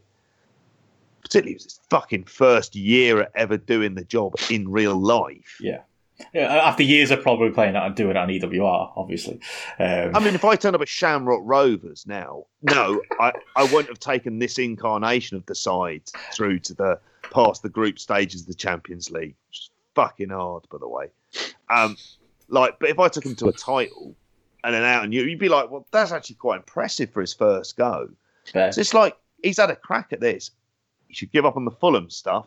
Just throw that out there. Yeah, throw the he footy needs to manager in the bin. Yeah, push. Yeah, just don't get involved with it, mate. own the club. That's that's your prerogative. But yeah. Well, I mean, on that point, like speaking of you know Booker of the Year, I think you're right. Tony Khan's going to get it because you know he's not going to fucking get it. Ghetto. Um, I've carved out the section of the social talk, New Japan. Like we've all, we're also going to talk. Don't worry, everyone. We've got a bit of Rev Pro to talk, bit of talk and shop, bit of impact. Um, maybe a bit of Tokyo Joshi Pro, but we'll see. Um, probably, probably not. But like, actually, I think you might have time, JP, because I don't think this is going to go long. Like, did we all know Tag League and, uh, and Best of Super Juniors was happening? Because I was shocked on Sunday when I found out the Billy show that morning. Um, yeah, I was. I'll be honest. Like, I've been working from home like these last two weeks. This is my first experience of doing it, and like I've said a few times on podcasts, and I said on BDE, oh, I wish it was G1 season. That'd be great. And then like instead we got Tag League season, and I had it on, and honestly. It made me want to do my work. I was I was more productive doing my work. Like I wanted to concentrate on my work rather than this fucking like honest to God, it was like there's background viewing and then there's whatever this is. Like I've watched two shows and I really don't think I could tell you anything about them. They were just on. They were just shows. Like maybe the main event of day one. Okay, there is that. Uh, you know, Hiromu's always going to deliver. But like, especially the tag stuff, like, I'll tell you what, lads, I wasn't wishing for Guerrillas of Destiny to come back into my life or Bad Luck Fale to turn back up again or Chase fucking Owens, that's that slime ball to turn back up on my TV. I didn't need it. Didn't need any of those lads. And yeah, honestly, like if there's ever a, I wish my, a lot of the times I wish my boss isn't listening, but my boss can't listen to this one because yeah, I had it on and it, it definitely didn't distract me from work that much. Uh, I really haven't got any huge takes. I don't know if you guys have. Like, yeah, have you been watching it alone, Gareth?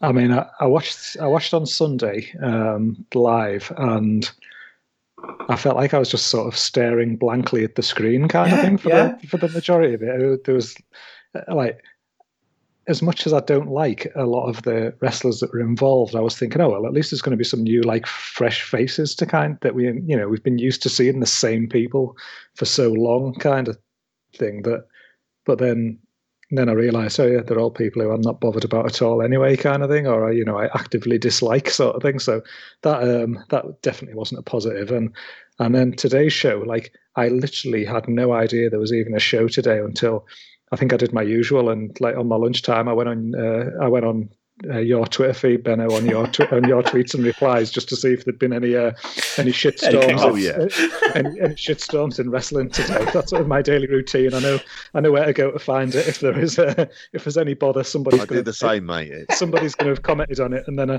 I saw you commenting on Tag League. I was like, what the fuck? There's a Tag League today, and then like mm-hmm. then hastily put it on the app, kind of thing. But like, I had I had no fucking idea, and, and you know like I didn't I didn't care kind of thing. I was like looked at the lineup. I've ended up watching like the last two matches from today's show today, but like that was almost felt like more out of duty than necessity kind of thing. Like I was looking at it and I was thinking, is actually is there any reason for me to be watching this? Is it going to have any bearing long term or anything like that? Mm. Uh, probably probably not. Is it going to impact impact my enjoyment of like the dome or something like that? No, probably not. And you know, again the the bland averageness of what was there on Sunday was was just like. like if you like B block, do you want eleven matches of it? That's what it was, isn't it? Perfect. Yeah. yeah. this is this is why I couldn't bring myself to watch it. I watched one New Japan match from the last week, and it's got nothing to do with either of these tournaments mm-hmm. because I'm so like the most hype thing I think for New Japan is that USA tournament they're doing because hmm. mm. that seems genuinely intriguing into some the directions they could go in and the rest of it and the ramifications of it. But uh, yeah, I just couldn't bring myself. And you look at the lineups, and the only hope I ever think Tag League has for me is the surprise lineups, mm. and or they flirted with it more last year. You had the kind of mega star lineups, the kind of like you know, uh, you know, your Tanahashi and Ibushi type like tag teams where there's just real star power in there. Mm. But it just doesn't have this for me. I heard people say the main event on the opening day was was good. I can't. I, I don't know if I'll ever get around to watching it. I have a feeling that I'm probably going to end up joining in somewhere near towards the end and using the app to dip in and out of to find out what was worth following up because it, it's it's like they're obliged to do this, aren't they, to Mm. get through this, to create a couple, a few, more, a couple more matches for the Mm. dome and give everybody something to do. Yeah. So therefore, here we are. And it's it's every year as well. It's not new, is it? Like every year, tag league's No. a slog, but I don't know. And you want to believe it could be good. It just never is, is it? It's a it's a gang of people you don't want to see with a with a pin eater as their partner. Like it's just it's rough. It's rough every year, Oh. but I don't know if it does feel that little bit more rough this year, uh, just because there is a little bit of you know now that the G1's over, there is a lot of you feel like there's a lot of fatigue out there with New Japan in general, um, and this isn't really gonna uh, gonna light anyone's fire, is it? I mean, we, Watching- were, we were talking before about like less is more, and like I just feel like that's where I almost feel like with like New Japan, we were, we were so, you know, there was almost like that kind of like excitement and anticipation while we were on lockdown of oh when New Japan comes back kind of thing, and we were all like excited for yeah when New Japan starts, that's at least we've got that to sort of cling on to, and then and then now it just feels like they've because everything's been pushed back, they've had to they've condensed so much into such a short period of time that it, everything just feels like so oversaturated, and you've just had like too much of something that a lot of what they've booked has been bad things that we've been overexposed to as uh, as well. So you've had things like the whole evil thing has been like it, it might have stretched out. It, I'm not saying it would have been like good, or but it might have been a bit more palatable if it was stretched out over, you know, 14 months kind of thing, as opposed to it all feeling like it's been condensed into eight months or six months even kind of thing at this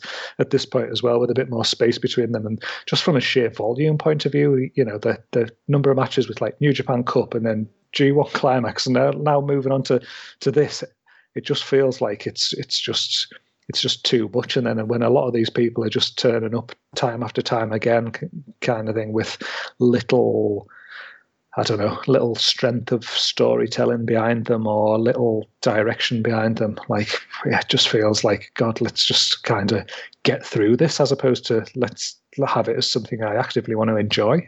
Yeah, I, I watched it today, and there was like a moment with um, the Guerrillas of Destiny. Uh, they were going up against uh, Bad Luck Fale and Chase Owens. So what's going to happen? And you can tell the lads in the ring are like, "Oh, this is this big moment. It's Bullet Club versus Bullet Club." Like, no one fucking cares, lads. No one cares about you. You don't count. Like, it's rough, man. Like, I, suppose, I was going to say. Oh, sorry, JP. I was just like, if I could make a recommendation, then like, don't watch a lot of this tournament. Oh, don't. Watch, watch a little bit of New Japan Strong if you Hmm. want to see some like kind of like bizarre possible scenarios. Because I watched what was a Tom Lawlor versus Darren Young Hmm. on New Japan Strong, which was really good fun. They've given Tom Lawlor a stable. It, felt completely different from everything that was going on in, in Japan. It felt a bit more fresh and exciting. And I watched that match. I didn't watch the others because the main event was Tama Tonga versus PJ Black. Can't Uh, escape like- uh, yeah, it's I just look, nope, no way. Um, but it's still got like kind of Alex Zayne on there. Um, For now. yeah, for now. Um, and Blake Christian for now, probably. Um, and an ACH. So there's like it's intriguing in a different way because you just don't know what you get, what you're going to get with it. But Mm. I'd almost argue this Tom Lawlor Fred Rosser match was one of the better strong matches that was on there, and Lawlor's great. Yeah. and it just made me think have him in a never title run. Oh, He doesn't have to win it. Fucking hell, he would add something different, and they play up the MMA stuff all the time. Yeah. But he still wears the jorts, Hmm. and he comes like JR Kratos and Russ Taylor. He's, on, he's wearing the either. jorts in New Japan. He is. He's wearing the jorts. Oh, you fucking knob, Tom. and they've given it. him the team filthy stable like in MLW. Oh, And they come out and hold like a fake sort of UFC thing for him. And then he comes out like that, and then he wrestles like a very submission-based game. And and Hmm. in fairness to to Fred Rosser, which doesn't sound like it really should be a wrestling name, but again, here we are.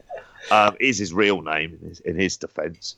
Um, so, but it, it's it's it feels quite wild. it's no Richard. Blood, mate. No, that's true. Uh, Richard Rude as well. Oh, that's a good one. Um, double O. but yeah. I, I, I like because that tag league and the others. I, I, I was going to click on it and I was like, ah, fuck this. Uh. I, I can't be bothered. That's the ultimate obligation is watching this show. Well, And you, I thought, I can't do this. you get big moments like uh, Jeff Cobb was X. I know you were a big fan of that, Gareth. Uh, Jeff Cobb, you know, in his uh, in his Great O'Khan's part, who's fucking terrible, by the way. Can we all just admit Great O'Khan's crap? Um, uh, yeah, we got that. You know, big storyline developments. That not float your I boat, mean- Gareth?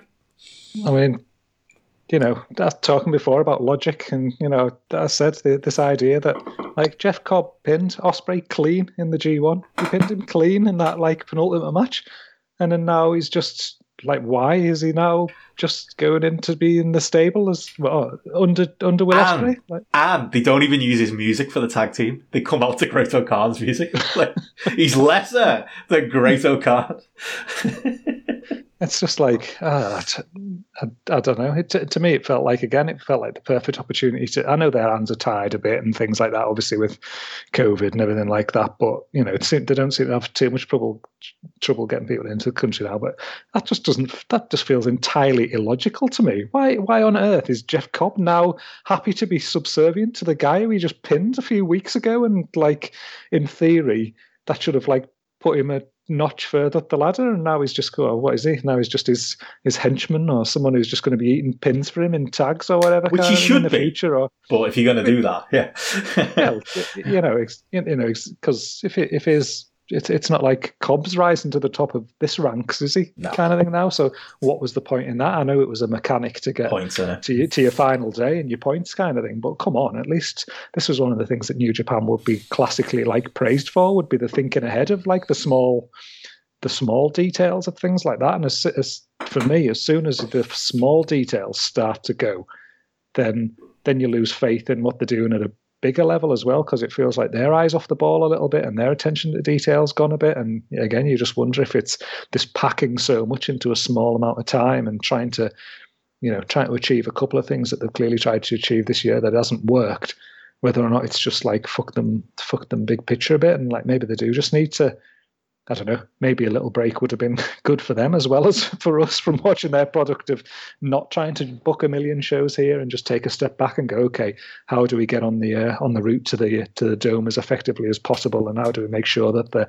storylines are tight and the thinking behind them and like the small like breadcrumbs that we put in there along the way are all gonna are, are all gonna work? Because it, certainly doesn't feel like that at the minute with on one point of view of the quality of the shows that are putting out but some of these details here like that whole flawed logic that i think when we, reco- we recorded last week i had no idea that Ibushi was getting that title shot on the first day and like mm-hmm. the more i've just like stewed over that in the whole the last week i'm just like what the fuck is going on here? Like how the hell is that like amounted to this situation? It's just totally blown a hole in like the whole year basically in, in terms of the way that the G1 works. And then it's like blows a hole in your sort of interest and buy into the G1 like next year. This there's like a, a little sort of stain there that's going to need to be washed away really kind of thing over over a couple of years. So I like that.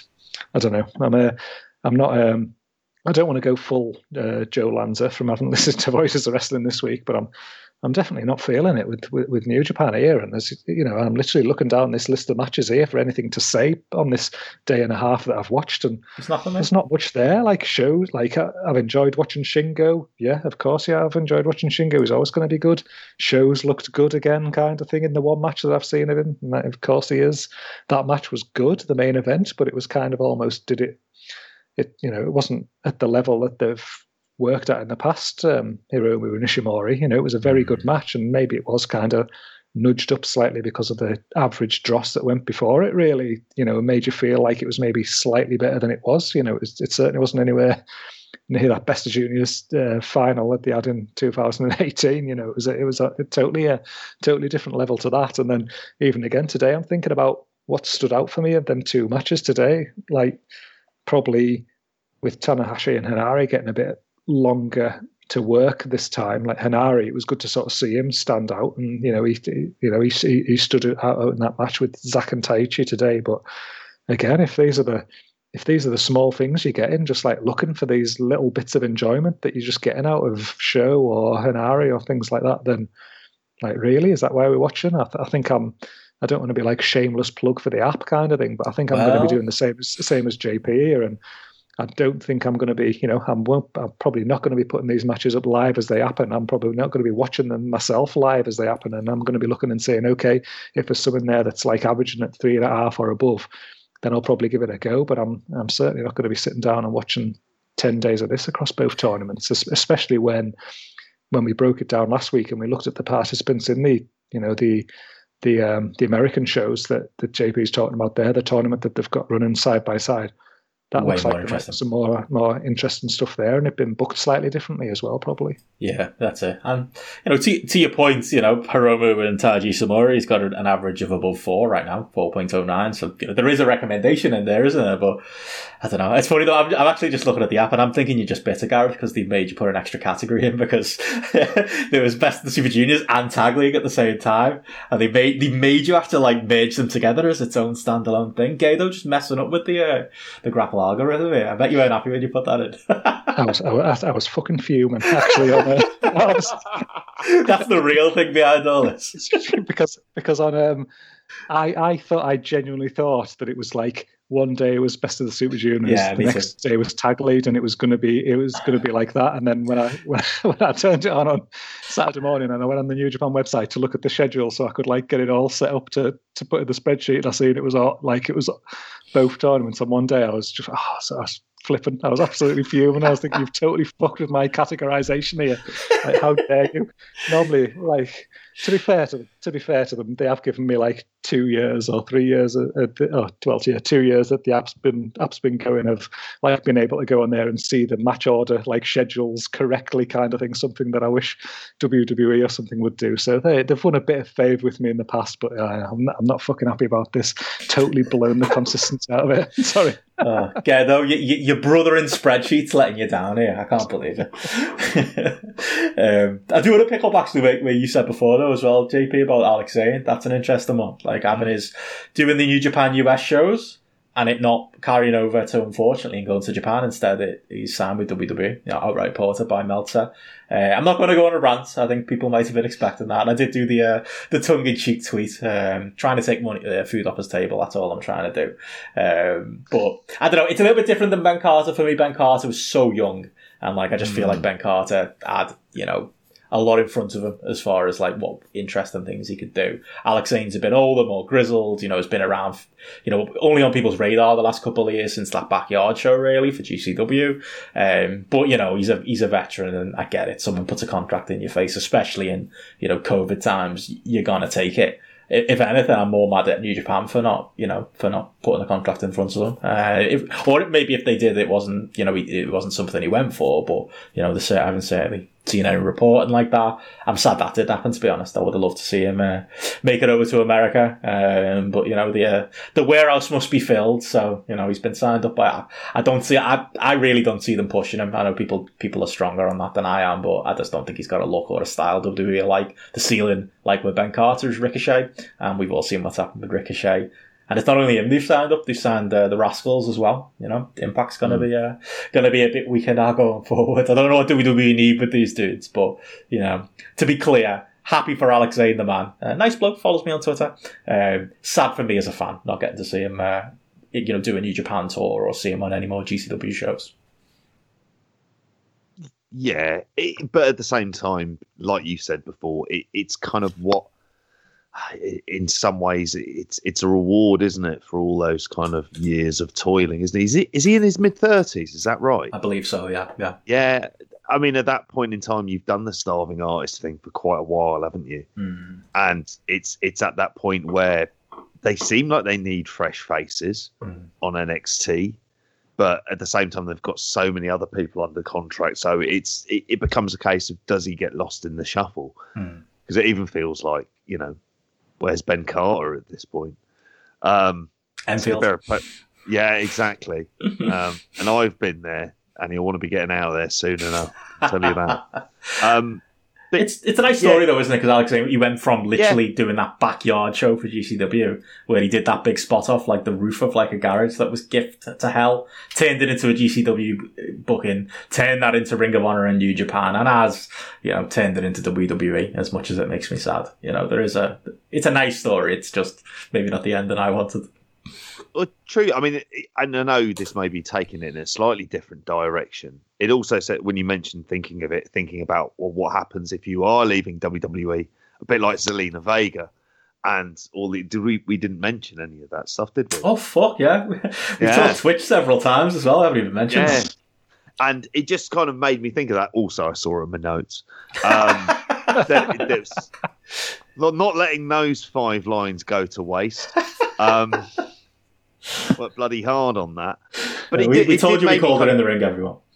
But it's that kind of big unknown of what is the world out there now. In Zelina Vega's case, it's stuff that's really kind of non-wrestling, isn't it? Mm. It's her Twitch, it's her OnlyFans. That's the kind of stuff where she's in charge and she's the content creator and owns all of that. And then it was reported it's more than what her downside is, which is obviously based on house show kind of bonuses and the rest of it, and possibly those kind of bigger show bonuses, which is incredible when you think of how good she has been in the role.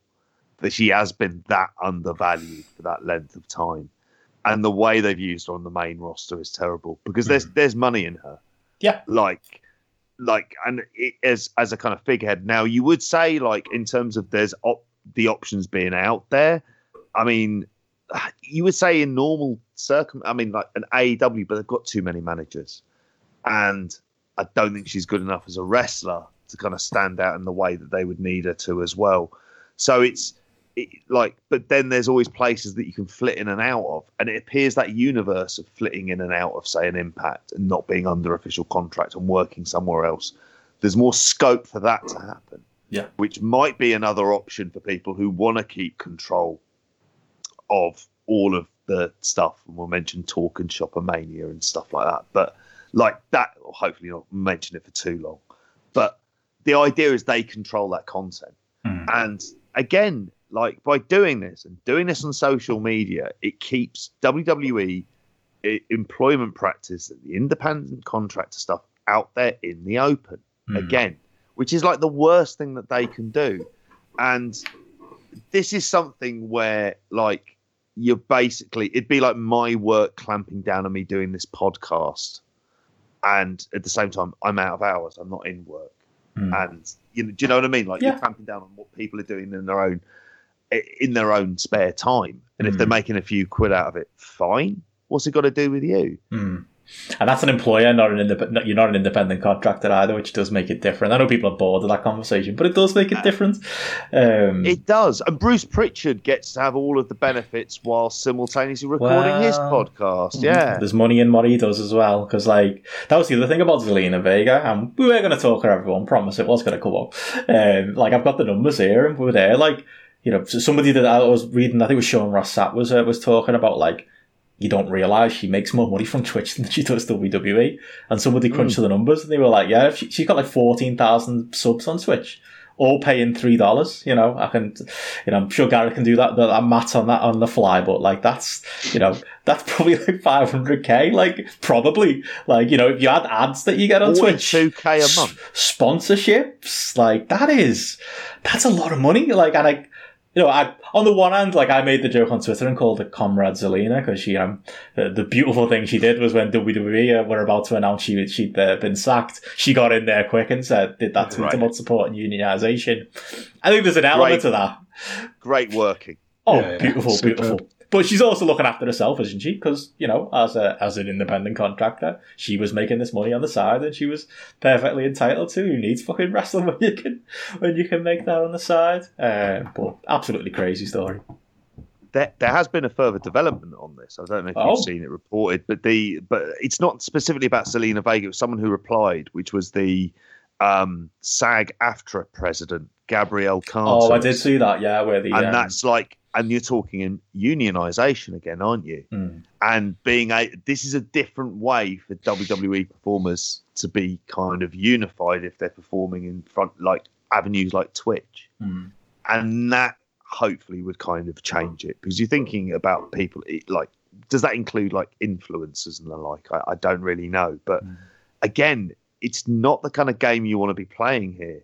Mm. But um, yeah, she got extra bounty points for just jumping onto the unionization thing ASAP within that within time. I was like, that was great work for the. For, for me, it's just one of these things that I just hope that like more and more wrestlers are just going to see this that they can you know they can make money outside the handcuffs of WWE, and we just get some people who grow a fucking set like in This you know, and because we've had this such a long run of people who've just been like WWE's been the only show in town, the only place that they can make any you know real money. So then that change in mindset of the wrestlers these days compared to the mindset of wrestlers in the 80s or 90s who yeah, if they don't like something, an element of their creative, no, I'm not fucking doing it. If they don't like a finish, no, sorry, I'm going, I'm leaving the building, kind of thing, you know, and just like people not being scared to, you know, go go against the powers of be. Whereas now, we've had such a long period that everyone's just been shitting themselves about being made unemployed and then having nowhere to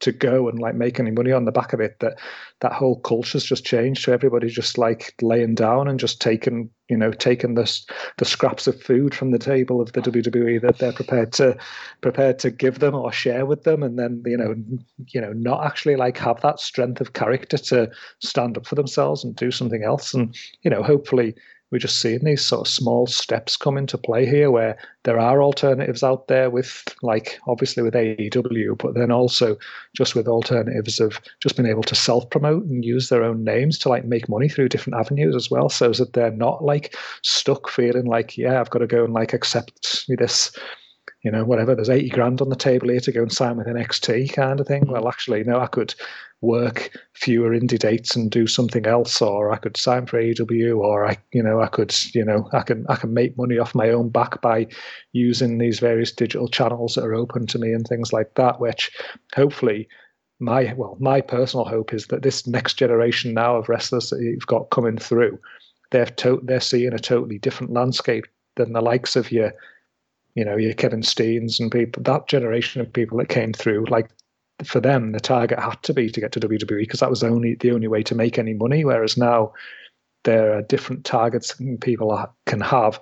I think there's a lot of ill feeling towards the way that WWE treats people, and I don't think that seeing those three letters on a paycheck are the same pull or the same target for younger people that they maybe were 10 years ago or 15 years because you know be, because people aren't necessarily seeing it as the the best place in town or the place where you can make more money so yeah with a bit of luck you know we, we might be sitting here in five years six years you know talking about people actually you know turning WWE down and choosing to go down other channels, or people like letting their contracts run out and just walking away. And whether it's they go to AW or they just do their own thing, then you know, hopefully, hopefully we might see a bit more of that because as much as like I'll slag WWE on here, and as much as you do, I think it's fair to say we both all we, or we all wish it was good, kind of thing. We all mm-hmm. wish that mm-hmm. the, the best show in or the biggest show in town was actually putting a product on that we were interested in watching that had compelling storylines and compelling characters and was putting on great matches because the wrestling industry as a whole would be like healthier if that was the case. And it's going to take some kind of like monumental shift in mindset amongst the workers themselves, probably that's going to make WWE think, oh shit, actually, we need to change our thinking here and we need to put a bit more effort in here because people aren't just going to lie down and take it off us. And you know, fingers crossed, we'll we'll see that. That's it. Um, yeah, I, I think it starts, as you said, JP, with like I didn't expect Zelina Vega to be the one, but it starts with wrestlers standing up for themselves. Like I would love love some of those uh, those commies in WWE. Your Sami Zayn, your Daniel Bryan's to poke the head up. Tommy Ends, where's he? I'd love to. Uh, I'd love mm. to. Uh, Aleister Black, are you going to stand up for his uh, for, for his partner? Um, I don't know. I think that it's going to take that though, isn't it? It's going to like this is a great step, and it was a great tweet but you need that follow up, don't you? And like you say, that involvement of you know the the, the, the unions and, and that involvement of, of people who can actually do something about this. You know, the the there is question out there about you know how much can um, can can Yang really do about this? Um, you know, how much power does he really have? Um, but it's all positive noise, isn't it? And it's positive pressure. So yeah, let's hope that uh, that you know we will be looking back on this in a few years and saying Zelina Vega was the start of something. Um, Alex A made the wrong call. Uh, ben Carter made the wrong call. Um, yeah, she's she's the person to follow. So we got a bit of uh, got a bit of uh, New Japan talk in there, a bit of unionization talk in there. Um, all, all flowed together, all worked very nicely, all very planned. Uh, yeah. But uh, I suppose uh, I'm going to throw it out there to the floor now. What what do we talk next? We've got a, a few stragglers left to talk, maybe in this last uh, 40 minutes or so. We've got talking Shopper Mania, We've got, you know, apparently Impact at the pay per view this weekend. Uh, bit of Dragon Gate as well. Um, bit of Tokyo Joshi Pro also, obviously. Uh, I don't know. What, what, what's uh, what's big on your agenda? Go on, JP. I'll let it be a dealer's choice for this one. I'll say Dragon Gate because okay. we never we never really talk about Dragon Gate, okay. which is something that I've been thinking about a lot while watching Dragon Gate. Mm-hmm. To be honest with you, and, and I say this, I watched two matches from their Kobe World Festival show, um, which was the opener and the main. Mm. Um, but I saw it with the English English language, and it's a really funny one, isn't it, Dragon Gate? Because we we all often say it's our blind spot, and it's like, well, why oh, is it our blind spot? Yeah, but it's the second biggest pro- promotion in Japan. Mm. Like it is. It's bigger than DDT. It's bigger than Noah. It's bigger than All Japan. Like in terms of like the big shows and like even the kind of level of production values as well. It's just like, and it's got lots of great young wrestlers. So this should be like the destination place to go to if we're dis- disillusioned with New Japan.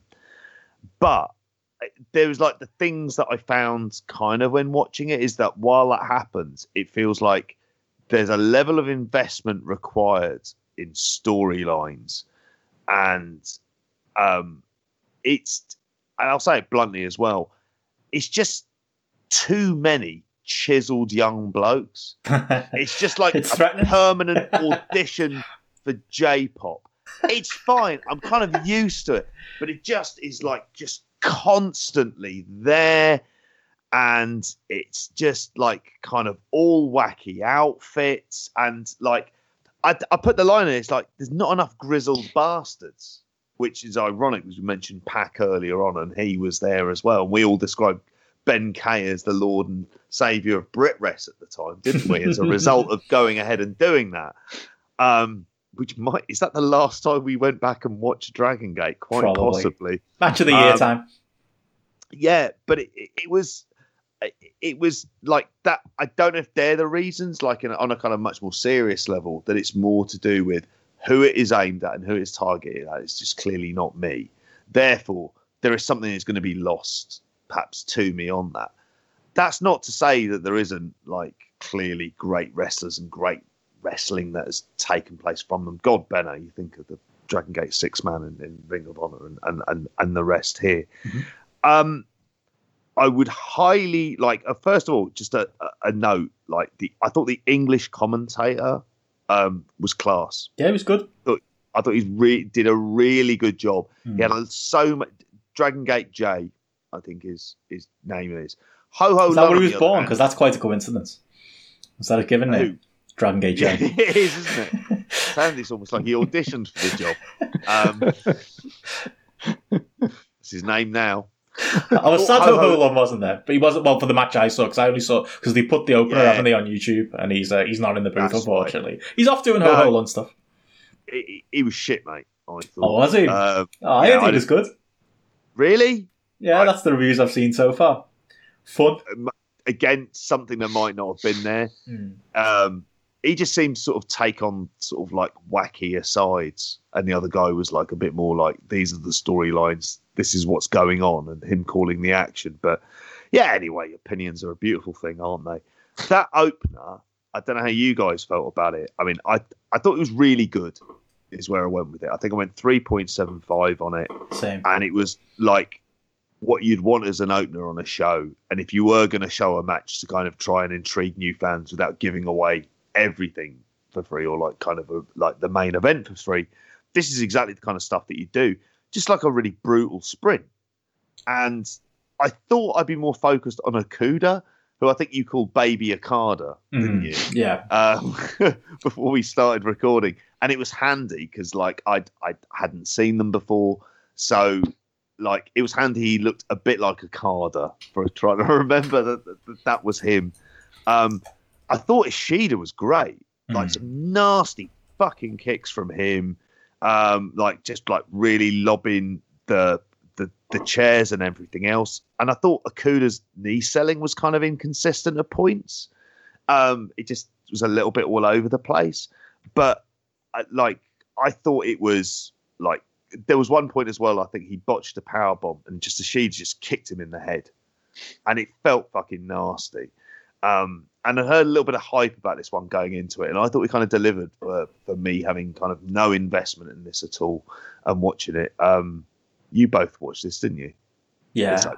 Well, I thought I'd be the low man on that match because, like, that's that's all I've seen, you know. And it's a it's a fun little ten minute match. I think I think what's good about it, I think the commentary definitely helped with me, like, because that is a thing. You, you say yeah. what what stops like a, a western or you know I think we're like the typical like hardcore western fans, aren't we? Why do we pay attention to New Japan and not the other stuff? And I know we've got like about ten listeners who who will shout at us for not covering more Japan, but realistically, I don't think the majority of people out there are watching much you know past New Japan once it once it gets lower. And why is that? And you know the excuse in the past will be that, won't it? It'll be that there's it's that barrier to entry of not knowing who people are, and like you know yeah I made that joke of like oh yeah okay you know, I know you know, okay, he looks a little bit like Okada, so that'll remind me that that's he's. This is probably like the the trick that the, you know when you get really bad English commentators on uh, on Japanese wrestling shows, you gotta have these tricks to uh, to remind yourself who's who. You don't want to you don't want to go full Sorry-O now.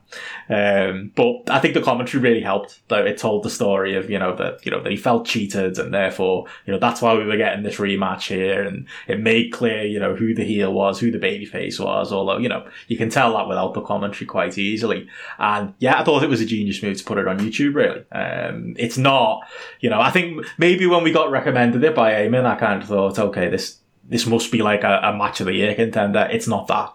Like I gave it 3.75 stars, expecting to get grief for that, and that I'd, you know, like I did uh, when we watched some uh, some All Japan for the roundtable, and uh, I dragged down the uh, the average with my, you know, my my ignorance of not knowing the story, and therefore, you know, mm. if you're not as invested, you're going to give a lower rating, aren't you? Um, but I think that's kind of where you know it's settled as a as an average on Grapple as well. Gareth can probably talk more to that as well. Um, but it was just a fun opener, really, and you know they've thrown it on YouTube, but it's like a I think they need to do more of that. It made me watch it. It made me think, okay, yeah, go on, fine. I've got 20 minutes before we record. I'll throw this on um, and I'll give it a little go. And like I say, not a well beater, three and a half to 3.75 level match for me. Um, but you know, it put Dragon Gate in front of me. It put two characters in front of me that I wasn't. You know, I'll be honest, I wasn't. I'm not going to do that thing. You know, pretend, pretend I know they are to be a wrestling expert. I'm not hugely familiar with Dragon Gate. My days of getting Dragon Gate DVDs in the post stopped in about 2006 uh, when Jimmy Rave stopped going over. So you know, I'm not the Dragon Gate guy.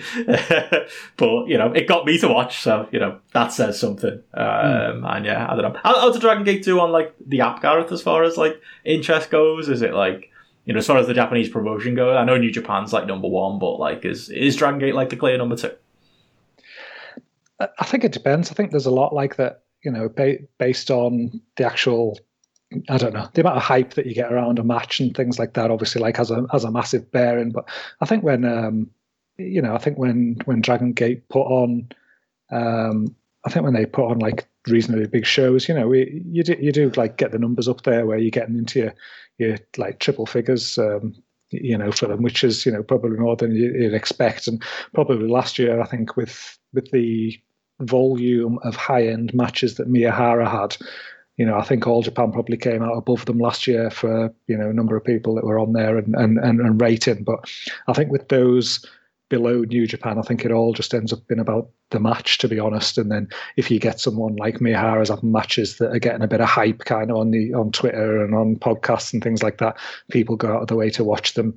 Same with Dragon Gate, same with Noah and things like that. You know, it can be very erratic that you'll get that one show that you will get like really high ratings for, and then it drops off a cliff for a couple, and then it comes back again depending on what a what an, uh, another show is. But you know, ultimately that's kind of what the app's there for as well, really, isn't it? To kind of you know those for those people who you know certainly from like my my point of view it was give that avenue or give that channel where that if you can't invest in something like Dragon Gate, where you're going to be watching it week in, week out, or month in, month out, then you can at least dip in and out and pick up on the good stuff. And if you have got somebody who's performing at a high level consistently over a course of a year, you might end up watching like five or six of their matches where ordinarily you might not watch any, or you might watch like one or two, which hopefully kind of like puts them on the radar a bit and hopefully helps people, you know, sort of invest in the uh, in the promotion as a whole. I mean, this one I thought like yeah, it was a good idea to to get it out there and you know stick it on YouTube again. Like I watched it, I wouldn't have watched it. Pretty well, I wouldn't have watched it if I was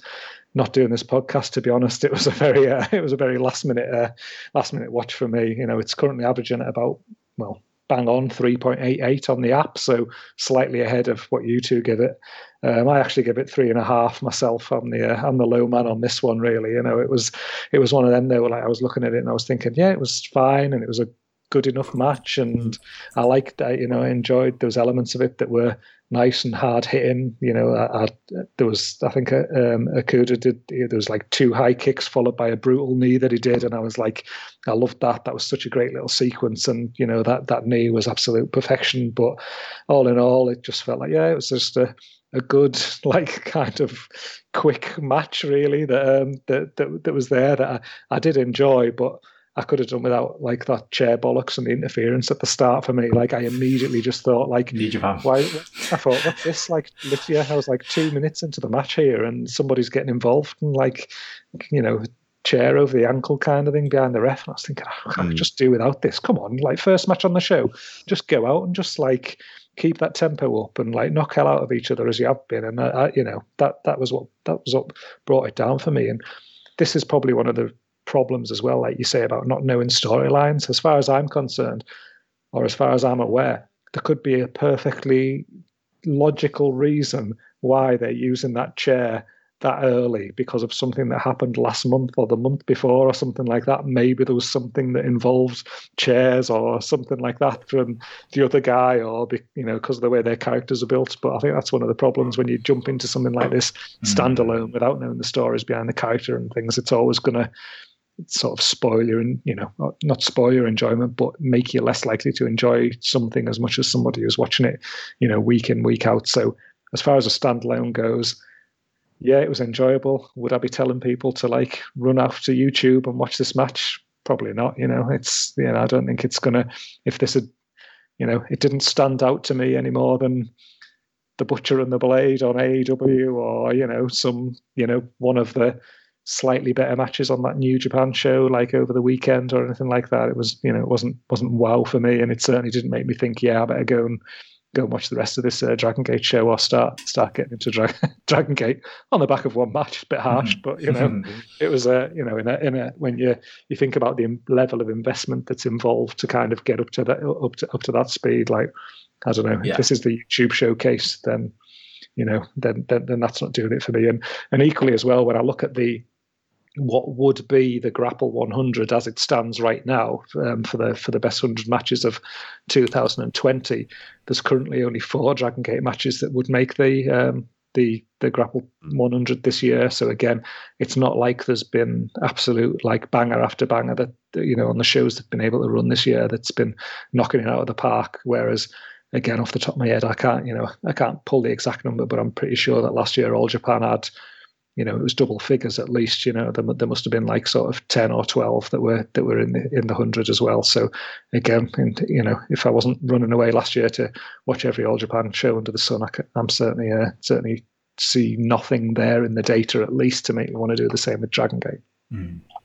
Did Did either of you see the main event at all? No, no. I think that's that's all he put on YouTube, but I know you've seen it oh. via your uh, EJP means. Uh, is that going to sell us, JP? Is that what people should no, rush out much? No, because if oh. you thought the interference was too much in the opener, then it was ridiculous. Here. Oh no, I think this and was they, recommended. And they were explaining for us to, to to start raving about Dragon Gate, get all our listeners to watch it. Maybe this was a bad well, recommendation. as a match, I went three and a half. Okay, and I thought it was. It's not like it's a bad match when they actually are wrestling. Although I would say that Shun Skywalker's it's kind of rough around the edges. He's clearly the person that they want to go with, and obviously they put the title on him. And he's got a he's got a look, and he's built like a brick shithouse mm. as as well. So he has all of those things. And Eita was like a really great slimy heel. It's just that he's got like there's about eight or nine of them in this red faction, and they all start attacking Shun Skywalker and he starts making a big comeback. And I was thinking, it's a bit Jeff Jarrett and TNA. This really, it, like he he works his way in. that would be a twist if he turned up in Dragon Gate, like in terms of ill-fitting matchups. Um, Open the Jeff Gate title. that should be the that should be the title. Jeff Gate. Open the Jeff Gate. We've got we've got some contenders this week. Oh, I do like that. That's uh, but it's it, it was like it, it's just it's too much, Mm. and it makes you wonder about like it, it, it, this is the kind of alternative that's out there, and it's it's very very storyline focused, and it's very kind of drama and almost soap opera focused. And New Japan appears to be going down this route as well, where there's like loads of interference, not to this degree, like because it was like imagine having your entire stable on the outside and they all just get to attack you and the referee doesn't do anything and he sees it. Well, there's a kind of half-hearted like kind of conversation going on with one of them trying to distract you on the other side, and that kept on taking me out. So when he won, it was like, look, I get what you're doing. It's about establishing him here, but like, oh, it was like I could see myself as a, in conclusion, big matches. I could, I could go along with, but it, it just doesn't really feel, still feel like it's really for me. We'll give it another try. You know, people want to send Yeah, us more we'll give it another recommendations going forward. Maybe you'll uh, you'll turn us round. It's But not shit. oh no, no. I suppose I came in with quite high expectations Mhm. of what this was going to be like, and I didn't feel like it met those expectations. Yeah. I mean, to that point, I mean, while we do this like little roundup, you know, another promotion you don't hear people talk much about, RevPro. You know, we're gonna, uh, you know, but again, if you want um, my big, uh, my review of or my my detailed thoughts on Rev Pro. you can listen to the British Wrestling Experience once a month on uh, on postwrestling.com um, every second Thursday. I think that's right, um, where we reviewed the last show, and you know we've been talking a lot about these, and we don't we don't tend to cover you know RevPro in a huge amount of detail on this show anymore. But I did want to stop in and, and at least talk the main event from the uh, their most recent show because I know we've uh, we've all seen that as well. That was another one I managed to uh, to sneak in before we. We started today. Um, this being uh, Will Will Ospreay and, uh, and Ricky Knight Jr. Um, uh, you know, for recommend, recommendations go, I think I feel a bit bit stronger about this. Um, you know, I won't give you the, the full spiel on the epic encounters.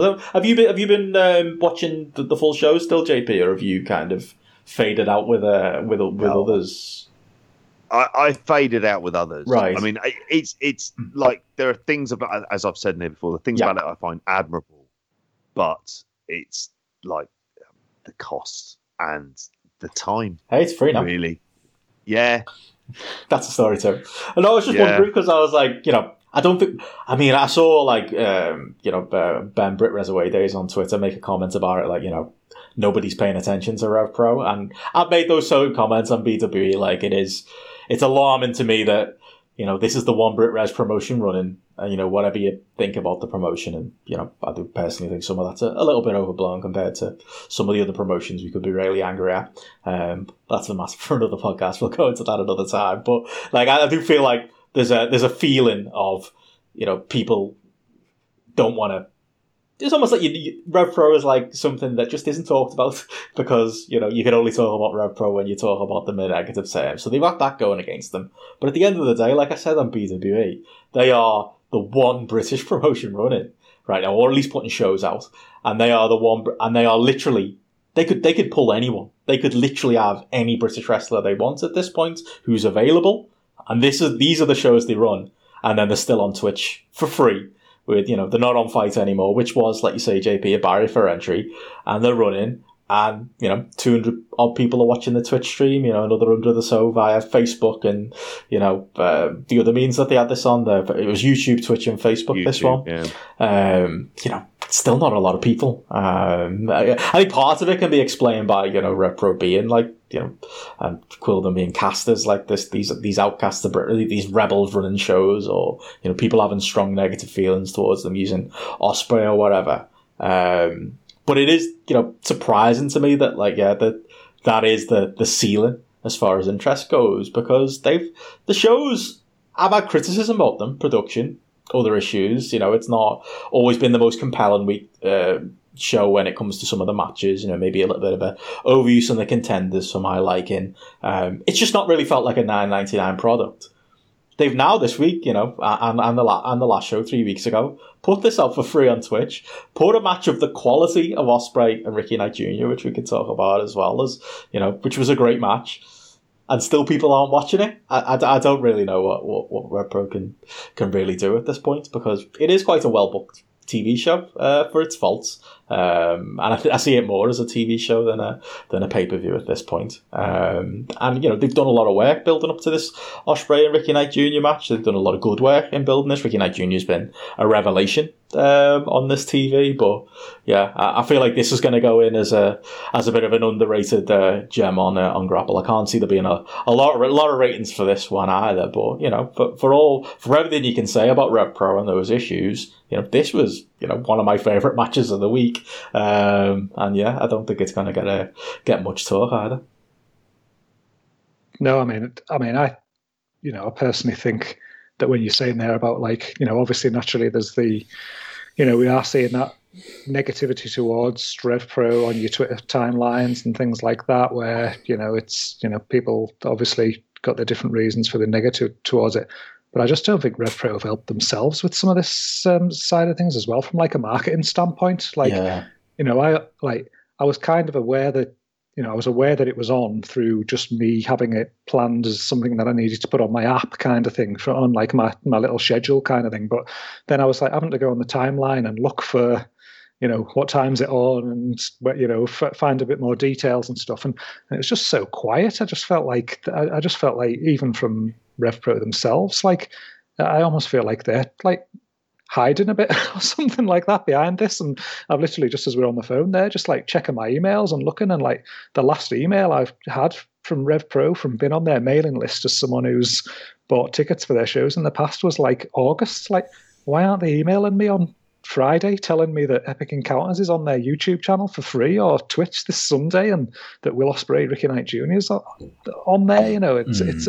I feel like there's, you know, there's that marketing element to it as well. It just seems to have, I don't know, not ran as effectively as as it could have done because as, as much as people don't want to talk about RevPro, they can still talk about it themselves, and they still should be sort of like promoting it and pushing it a bit harder and putting it in your face a bit more because otherwise, I mean, if you think about it, other than putting it on the app and doing this podcast, that could quite easily have just happened on Sunday. And me, as a pretty strong wrestling fan, have no idea that that match was even happening for free, like on, on YouTube or Twitch on, on, on Sunday, really. So I think, I think as much as there's a lot of probably, you know, blame might be put towards the negativity. Uh, sorry, yes, sorry, Minnesota, Minnesota Vikings have just scored against Chicago.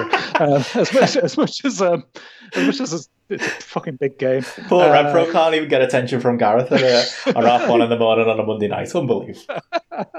as much as um, there's, there's that negativity there, that you know they they they've got to take that responsibility and raise awareness and th- themselves because I'm, I'm, certain that there's got through the through the channels that they've got through the you know through the people that have been Rev Pro fans in the past, either by you know through VOD or through like their live product and things. There's people who would have wanted to watch this, and you know mm. it's it, it, but it's just probably a bit more about making people aware of it, and then you know because it was free. I tuned in, watched that main event, and it was fucking good. It was really good. It like was. you know, I've given it four stars on the app, and I was teetering like four two five kind of thing. Like it was, it, it was, it was at that level there where it was. You know, I enjoyed it a lot. I enjoyed it you know, I've given it the same rating, but I think I enjoyed it more than Hiromu against um, Taiji Ishimori. Really, when I think about it, it was one of them where it was probably like slightly ahead, and um, you know, again, like just in terms of building like Ricky Knight Jr. up and establishing him, like I thought it worked absolutely, you know, great as a as a, as a main event. And if they had chose to go down the route of him just suddenly like pulling a little roll up and like walking away with the belt at the end, it wouldn't have felt out of place at all, and it would have felt like a real, you know, positive step. You know, as it happens, obviously they're moving forward to set things up with this tournament that you assume is going to be, you know, prevalent in and you know push towards that happening further down the line. But like the match itself for me just like ticked every box that it needed to. And, you know, I came away feeling like really positive about it. And I just, you know, Ricky Knight Jr. is someone that I've, enjoyed at PCW and TNT. I really enjoyed that match earlier this year when we all went to that Rev Pro show when uh, it was against Robbie X. That was yeah. a fucking banging little match, and uh, like he's clearly got something. Like when you see the um, see the size of him in the ring next to Ospreay as well, like if he you know, from a height point of view, he was slightly bigger than Ospreay. If he can just sort of like hit the gym a bit more kind of thing and you know put himself in, in, in better shape. There's no reason why he, he can't look as physically dominant as Ospreay as as well. And then like god you've got a great guy to you know build the company around you know as a as a fresh face and a fresh talent who can really go in the ring who's got a good story behind him and things like that. So you know i you know i, I just walked thinking why is this hidden away? You know like to, you know shout about this. You've you've got something good there. You should be promoting. And the fact that it wasn't live and it was something that they had in the can, surely they all knew that they had a great little fucking match here that you know they could, they could have been talking about in a bit more detail. But it's just uh, it's just all a bit quiet. Best match of the series as well. That's the thing. So they must have known. Like it really yeah. was. Um, yeah, I don't know. Rev just can't get out their own way, can they? Sometimes, do Really, that's the issue. Like, like I'm, I'm, even looking at Grapple and like the ratings, and not like spoilers. All three of us gave it four stars, but you know how many ratings there are? Five. There's us three. There's some bloke called Ian Bryant, and there's some bloke called Ryan Nietzsche. There, I can literally name the people. And, you know, like that shouldn't be the case. Like for a match that was very, very good, and you know, Ricky Knight was great as you yeah. know the babyface. Ospreay was very good as the heel, the best I've seen him do heel work. You know, including what the limited like interactions he's had in New Japan. Um, and yeah, it's just it's kind of going under the radar.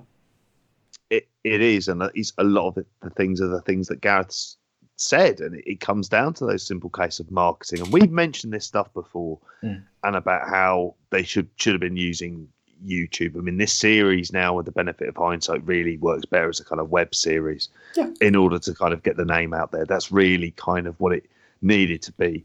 And this is a match that you know, in years gone by, we would have said, you know, you put that this up on YouTube in order to kind of sell um, a bigger match down the line in York Hall and the rest of it. And and those are the things that kind of hold it back. And it's and in their defense, they're not going to have any kind of a real budget to play with. True. However, then you get into digital market marketing, and then what can you do that's actually for free? What do you do with your mailing list that you have available? What do with the people that you can actually contact in the meantime? And it's like, yeah, that's kind of what you're going to be doing if you're putting all your eggs into this at the moment. Um, it, it's it's just that, oh god, in some ways I feel really sorry for Ricky Knight Jr. because like this he's having this breakout on a show yeah, no one's watching. Yeah, at a time when British wrestling feels like it hasn't been on its knees in this way for quite some time, and it's very difficult to know who is even going to come out of all of this. Mm. Like, and it's a case where like this is the guy who should be like the face of the UK, a touring champion who goes around dare I say, bringing it back to kind of someone like a Rick, the Ric Flair of Britain, of like of Ricky Knight Jr. going around being this really kind of cocky heel who's also a bit of a face, but can go in the ring. Mm. And it's it's very very simple. He's it's not like he's a complex character to understand, and you're engaged with it, whether you like him or whether you dislike him. There's just a level of engagement there, which is what I found all throughout this match. And like I kind of couldn't take my eyes off it. And mm. like you guys went four stars. I thought, oh, that was a really cracking little match. Um, and Benno, you had to remind us and our and our little um, chat group about mm. this. Oh, it's on now. I was like, oh right, shit. And then Gareth, you were like, yeah, look, remind me before the start of the main event. and I'm really glad yeah. that like it was because it was a reminder for me as well. It's like, oh, excellent. Yeah. I'm gonna make sure to to be to be watching this main event because it's a really good match, and and for me, it's kind of much more about Ricky Knight Jr. than it is about Will Ospreay. Yeah, and you would see that with his booking hat on, that this is the match he'd want to go to in um, York Hall. Whether or not it's Ricky Knight Jr. as Southside heavyweight champion for the unification tournament that he got to announce, which never really makes sense. But like you want to have graphics out and about that kind of stuff yeah. now. Yeah. And, and you know, too much to ask. It's already in the can. I mean, they're in their own way in some ways. In some ways, I'm sympathetic to them. Like, I do think that, you know, mm. there's a lot of venom towards Rev Pro and, you know, Andy Quildan as, as a promoter in general that I just, you know, think that energy could be better spent elsewhere. I don't think they are the biggest villains in this uh, this Brit Res story this year by by any means, and unfortunately been cast no. as it. So I get it. You know, they're probably, if anything, shrinking away from being even on Twitter because of mm-hmm. you know the venom that they get. And I, you know, and the and the other positive I would say is I actually think it's a good shout putting this on. I, I disagree with like I was talking to Will about this. I disagree with him that you know he was like, well, you know, you've got to monetize this at some point, and I think Quildan's attitude from seeing like the preview video he did is like his point of view is well, I want to get the word out. I want people to see it. So if you're going to do that, you spray to all fields. You throw it on YouTube. You throw it on Twitch. You throw it on Facebook. You throw it where anyone can see it. If that's your idea, I get it, but you've got to do that legwork too, haven't you? You've got to do that mm. that push, that advertising. So while I do think in some ways, I think you know they've been and some a lot of it is through their own mistakes and bad PR, and you know the, the, there there's been errors of judgment from Quill himself too. You know, but you know they have got they got they're, swimming against the tide here. I think of, of public opinion but you can still do more because what we should be talking about, like you just said, is how good this match was. Because yeah, like I say, I'm watching. I've been watching these things right through. I haven't loved every show. I haven't loved every moment of every show. I've outright hated some of the production, but that's that's just Rev Pro. Um, but like you know, Ricky Knight Jr. He is an absolute re- revelation, like you said there, JP. He is. Uh, he, he is going to be the next you know, top guy in Brit Res. I didn't expect it from, you know, you think, you kind of think like the young, like the young Knight kid, he's to wear, you know, the family shows. He's to wear, you know, his own family's shows. He's to have a route to maybe a WWE or something like that. And he's like, he is and, you know, you'll have seen it, Gareth, back in the day when he was in PCW. He's as, in a lot of ways, as indie as they come. He's like, he's like a, he doesn't seem to fit like what you imagine the Knight mold of a, of a wrestler would be. And he's been very rough over the years, but he's really putting it together. And he really mm-hmm. put it together. And in this run of shows and the lead to this match, both in how he carried himself, in his promos, and then in the match itself as like, as the babyface in there, he could be spotty at times, but this was a match where, you know, I think the temptation would be to say it was an Ospreay carry job because Ospreay went in there with working boots on, wanting to get a young guy over like he normally does. But Ricky Knight Jr. was was with him for every step of the match as well. So that should be the positive we're talking about. And you know, maybe us talking about it will probably you know lead to some people maybe giving it a shot. It is free out there on there on YouTube and Twitch and the like. Um, but yeah, I, I very good match. I, th- I, think one of the things that they really got over there was like a bit of toughness about you know Ricky Knight Jr. as well because because he is young looking and he is yes. obviously like young within the industry as as well. But I think the way that match w- was worked, it like yeah, you know the the spots and things, but it wasn't as it wasn't as spotty and um, like high flyery and things like that as it as it as it might have been. You know, I I, I think they like again, I talked about like the size point of view before, and he probably did look physically more um, a stronger presence like next to Ospreay than I maybe thought he would have done, kind of like prior to the match, kind of with the image of him I've got in my mind. But then just like little things in the in, in the match where like Ospreay was just been that cocky shit, like when he walked on his back and he was doing like the Fargo strut and like like RKJ just like slapped him to the ground in one kind of thing. It just made him, you know, made him look like he had that physicality about him. And then like later on, there was a thing where he obviously with the finish where he was like the hands behind his back and he's like, come on then kind of thing. And he's like just inviting Ospreay to just like,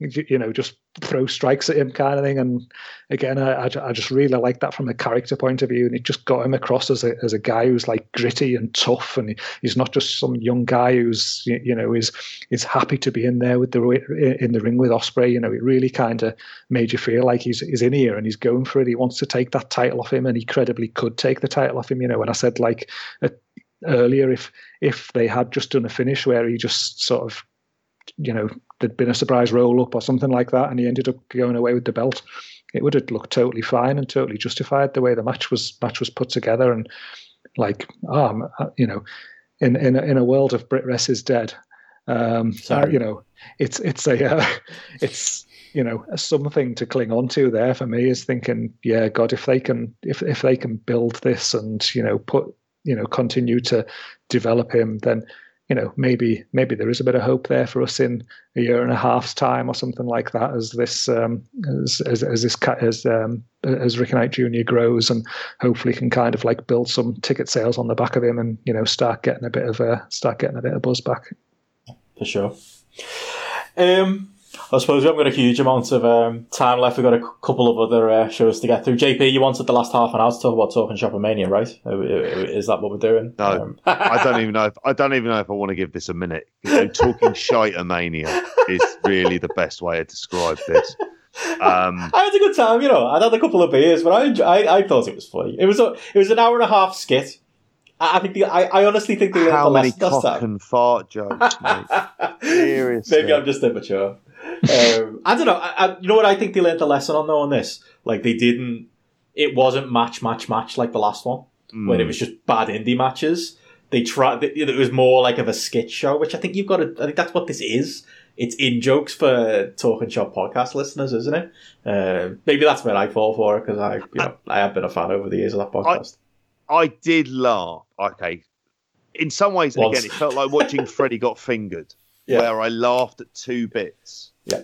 One of the bits was the roll undershed and the um, which is their raw underground. And then they had a soft core match between Rhino, Justin Credible, and Tommy Dreamer. And they were singing like chanting their soft core and they were hitting each other with beach balls and stuff like that. That I thought was quite funny. That made me laugh. And then like and then the other bit was the um there was bits of that, and even though it was awful, they did it for far too long. The first time they did like was it rep repetition. Oh, like that revolution! Was, that was funny. Come on, getting that getting Mark Jindrak that back. Ric Flair impersonator, Paul Lee. Yeah, getting Paul Nathan, Lee. And... Nathan Orton. Nathan Orton. He was great. He looks like he literally looks like Randy. Like he was. I he thought did. he was great. And he goes up on the rope and just goes like just as a shrug in a kind of vaguely Randy Orton. Did he say he was I mean, his brother or his nephew, it, or I couldn't work out what relation he was. He's a stand-up comedian. I know that from I've seen his uh, his profile, but I don't know what the relation it is. Was they look like twins? It was so all over the place. Like, oh, yeah, they did, and, and he appeared at the end as well. I think as he did in the main event. Yeah, like I laughed at those two bits. So like with Freddy Got Fingered, it's like the bit with the him and playing the piano with the sausages in his fingers, which is so stupid. You know, Daddy, would you like some sausages? And the bit where he kidnaps his dad and takes him to Pakistan by cutting off a bit of the house and effectively drugging him.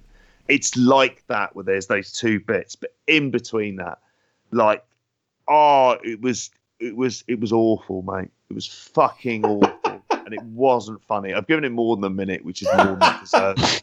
I, I, think what really it is, though, I didn't expect it to be good though either. Like I, you know, that's the first one was yeah, it was bad.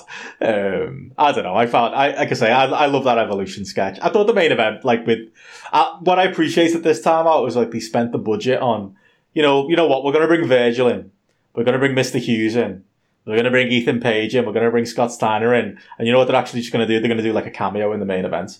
That was, to be honest, better use of them than, than bothering doing too many matches on this thing for me. I thought I enjoyed that with that as well uh, for what it was. Uh, it's like the similar to last time where they did they did like a WWE rip off match. This was the uh, the ball for a ball match we were talking about last week instead of an eye for an eye. Again, I'm a fan of the podcast, so I'll, I'll fall for it. I could probably watch Gallows and Anderson do anything other than wrestle a serious match, um, and I'll be entertained. Um, but I know, uh, I know you were a, a, huge fan of this uh, guy. Was not was the Warlord and the Barbarian turning up in the main event not, uh, not enough to uh, to pull you back in now? Oh, or did you even make it that long?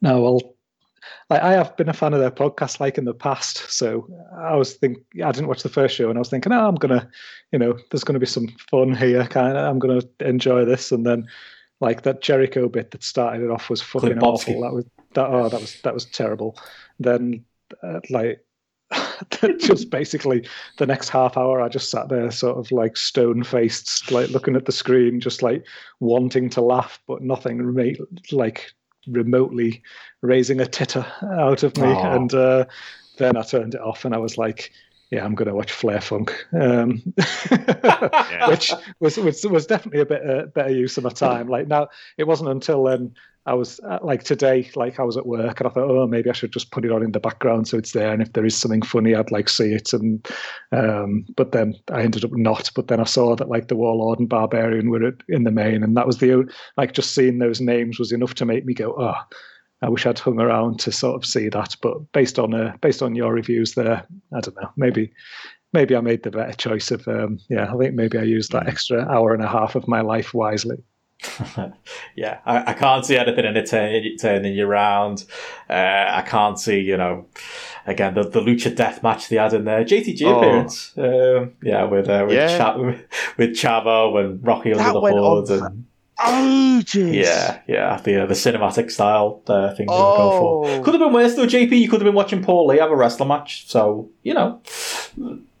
I, I at least laugh at him and that George. I mean, as bad as he is, like mm. that Paul Lee bloke will weirdly make me laugh. Mm. I don't know hmm. why that is. Yeah, especially when they turned on him for no reason at all. what the fuck is this? yeah, but uh, to be honest, I think this is the review they'd be after. To be honest, they probably yeah. don't want people praising it. Is the idea is it's the worst pay per view ever, and it sounds like from you guys it was up there. Um, I'll tell you what, though, I, again, I would rather watch Anderson and Gallows do this than whatever they do in Impact. Like they were on that Impact pay per view at the weekend as well, winning the tag belts, and like again, like it, it, is there anything like to talk about with that? Like you know, is I feel like uh, I don't know. Impact has it's gotten some pelters on this show and it's gotten some love. Uh, I feel like Gareth now. Every time I tune in and give them another chance, I don't. Uh, I, I, don't come away uh, happy about it. Honestly, I think I'd rather watch talk, the Talking Chopper Mania a second time than watch that Impact pay per that was on Sunday as well. Uh, I don't know if you got any, any more detailed thoughts on that one, JP. No, I, I, really, I, I, I just didn't have the energy by that point to start watching it. I think uh, the only thing I really took from it actually isn't any of the matches per mm. se, and, and, and there were bits of I saw of Sami Callihan versus um, Rich Swann, which seemed quite good and a natural feud to go to because they've been feuding before. It was like the debut of Joe Doering, which yeah. is an interesting name from a Triple Crown winner. I mean, he had cancer not that long ago yeah. And he had a bit of a comeback, but obviously can't go back to Japan. And just an interesting name. Mm. Like, will he sort of move the needle? No. Is he the kind of big hoss who carries a bit of credibility? Yeah. And I think that's fine. And I think there's people, there's a place for people and characters like that around. And the name he has from all Japan will perhaps you know have a few people tuning in to, to watch. Yeah. Any, do you have any big uh, thoughts on the Impact show, uh, Gareth? It was. It was a B show. It was a. It was a house show. Really, is what it was. Um, you know, uh, it was one of them. I, I, watched it. I kind of, you know, I I like Deonna Purrazzo. Uh, Aaron Su Yung was a was a fu- was a fun little match. Um, again, very house show, like a three point two five. Uh, I haven't put it into to grapple yet. That's how that's how important this show felt. Uh, I'd probably go three and a half for Rich Swann and, and Sami Callihan in the main event. I, I, did think that was a that was a good little twenty minute match. I, do like Rich Swann. I like that he's being used prominently somewhere, mm. even if it has to be Impact. Um, I like Sami Callihan as well. I know a lot of people don't, um, but I do think he's, he's a worker champion, isn't he, Rich Swann? Which is kind of what they need. Mm. Yeah, yeah, and he's Somebody a guy can have some good matches yeah, guy not being used elsewhere. Who, mm-hmm. you know, that's the type of guy you can hang your hat on. For me, they were the two memorable matches of this show. There wasn't a, a huge amount else to to write home about. Uh, unfortunately for this one, free on the. Uh, it was supposed to be free on the Impact Plus app, but in typical TNA fashion, they upgraded the app the day of the show and it didn't work. So it was free on the website instead. TNA's going to TNA no, I, I, will go back and watch them last two. You know, mm. I think mm. while I've, I'm maybe uh, not going to be watching the weekly TV product as uh, religiously as I as I gave it for a little kind of three or four months there during the year, I think I'm still, you know, I'll probably still try and just follow the follow the bigger shows that they do. I'm, you know, I, have like said previously, I've enjoyed Deonna Purrazzo, so quite, um, you know, that Su Yung match probably is standing out as having a better rating and had better reviews than I would have expected it to do. So, you know, put, you know, definitely look out for that one. Again, I think the Rich Swann, Sami Callihan um, match as well. That probably like stands out as something else that I'd watch. But as I'm flicking through the uh, card beneath that, it doesn't look like there's anything there that's going to. Uh, no, I'm I'm going to be sorely uh, sorely missing by uh, by not making it part of uh, what I watch in the next uh, week there. So I think it's probably going to be the uh, the best way of doing it, to be honest. Definitely. Well, so as we got we got through Impact quickly, JP, go on then. Tokyo Joshi Pro. Yeah, it was a Oh, good we're out of match, time, everyone. Sorry, Yeah. uh, that's the end of our spotlight for that. Sorry, mate. Go on. What were you going to say? Um, really, not too much. It, it's a good match. I'd say four stars. It's not on the app. Um, Gareth, Gareth. come on. um, but It- it- but it it's won't be. It's it's it's not five stars, and it, it's fine. That's it. That's Tokyo Joshi Pro done for another year. There you go. We got our round of it. Anything else you guys have been watching? Anything else you uh, you want to mention? Um, No plugs.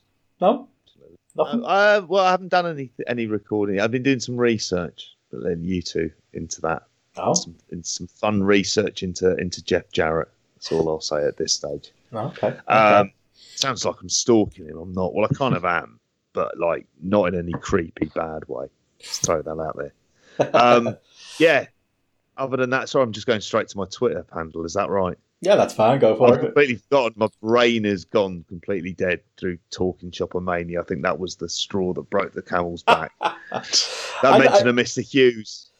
Was there like some other like? Uh, I I feel like you had a big list of things you were going to watch this shit this week, JP. You've let me down. I felt like there was going to be more reviews coming. Noah, I was gonna, I was gonna catch up on. Oh yeah, that was on the Um, list. That was on the list. I didn't. I put Ring of Honor on there as well. Don't know what the hell I was thinking. like, really, I didn't have that amount of time, and I did actually want to sort of see other things and do other stuff. But there we go. Yeah, follow me at Twitter, JPGP three E's. Oh, well, we'll get it in the speed round uh, next week. Um, We will. Gareth, anything more from you? Any fountain words or anything else you want to plug before we go? Yeah, I watched NXT UK. Oh, okay, We're yeah, talking cool. No, I Another twenty really. minutes. I Let's watched- go. I didn't really. I watched. I watched uh, Rampage Brown squash Jack Starz because uh, I'm still still a big fan of Rampage, and I'm I'm very pleased for him uh, get, yeah, getting the paycheck there, and just uh, any time I get to see Rampage just uh, batter someone in a squash match, you know, I'm always always going to be up for that. So they uh, so they got uh, got five minutes out of me this week uh, watching that one just to see how uh, how Rampers looked. So very uh, very very pleased to see that. The only other thing I watched this week was just when I was going back and just checking through the the lists. I came across a uh, Terry Funk Eddie Guerrero match from 1989 Oh on wow! like um, from when Funk came, you know, when he just first came back before them Flair matches. So you can find that on YouTube if you just type um, Funk Eddie Guerrero 1989. I was surprised to find that on there, and it's just like a uh, again, it's just a six or seven minute match. Essentially, it's just like a squash match for for Funk, but he gives uh, he gives Guerrero a little bit there, and so that was a that was quite interesting to see because I had no idea that uh, Eddie Guerrero was uh, knocking about uh, knocking about in WCW doing TV matches at, at that point. So that was quite interesting. But um, but outside of that, no, I've not watched anything else. But this week I will be watching Survivor Series 1990 as I go on my nostalgia kick because uh, if uh, I'll be on uh, Graps and Claps audio this weekend where Oh, uh, I'll be joining uh, Andy and Jeff and Chris You've been a better state than me, hopefully. to about well, I hope I don't know, like that's a, I'm, I'm fucking worried already because with uh, with obviously not being able to get to shows and things, I've definitely been drinking a lot less. I haven't been drinking in the house much, and normally I'd be uh, there in the Crown and Kettle with uh, with Jeff putting away uh, ten percent stouts, and now I think if I'm going to be trying to keep up with them for three or four hours on Saturday,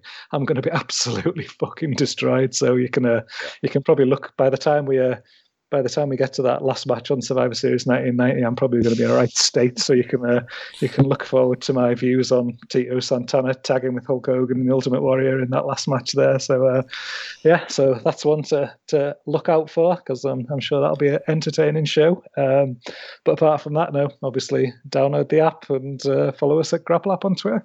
Awesome. Yeah, I will very much look forward to that. Uh, I thought you were about to plug then that you were looking forward to watching Survivor Series 2020, and I knew that wasn't true. Because uh, apparently that's next Sunday, so lads, we're reviewing that next Monday. There you go. Uh, we don't, honestly. If you watch it, we'll talk about it.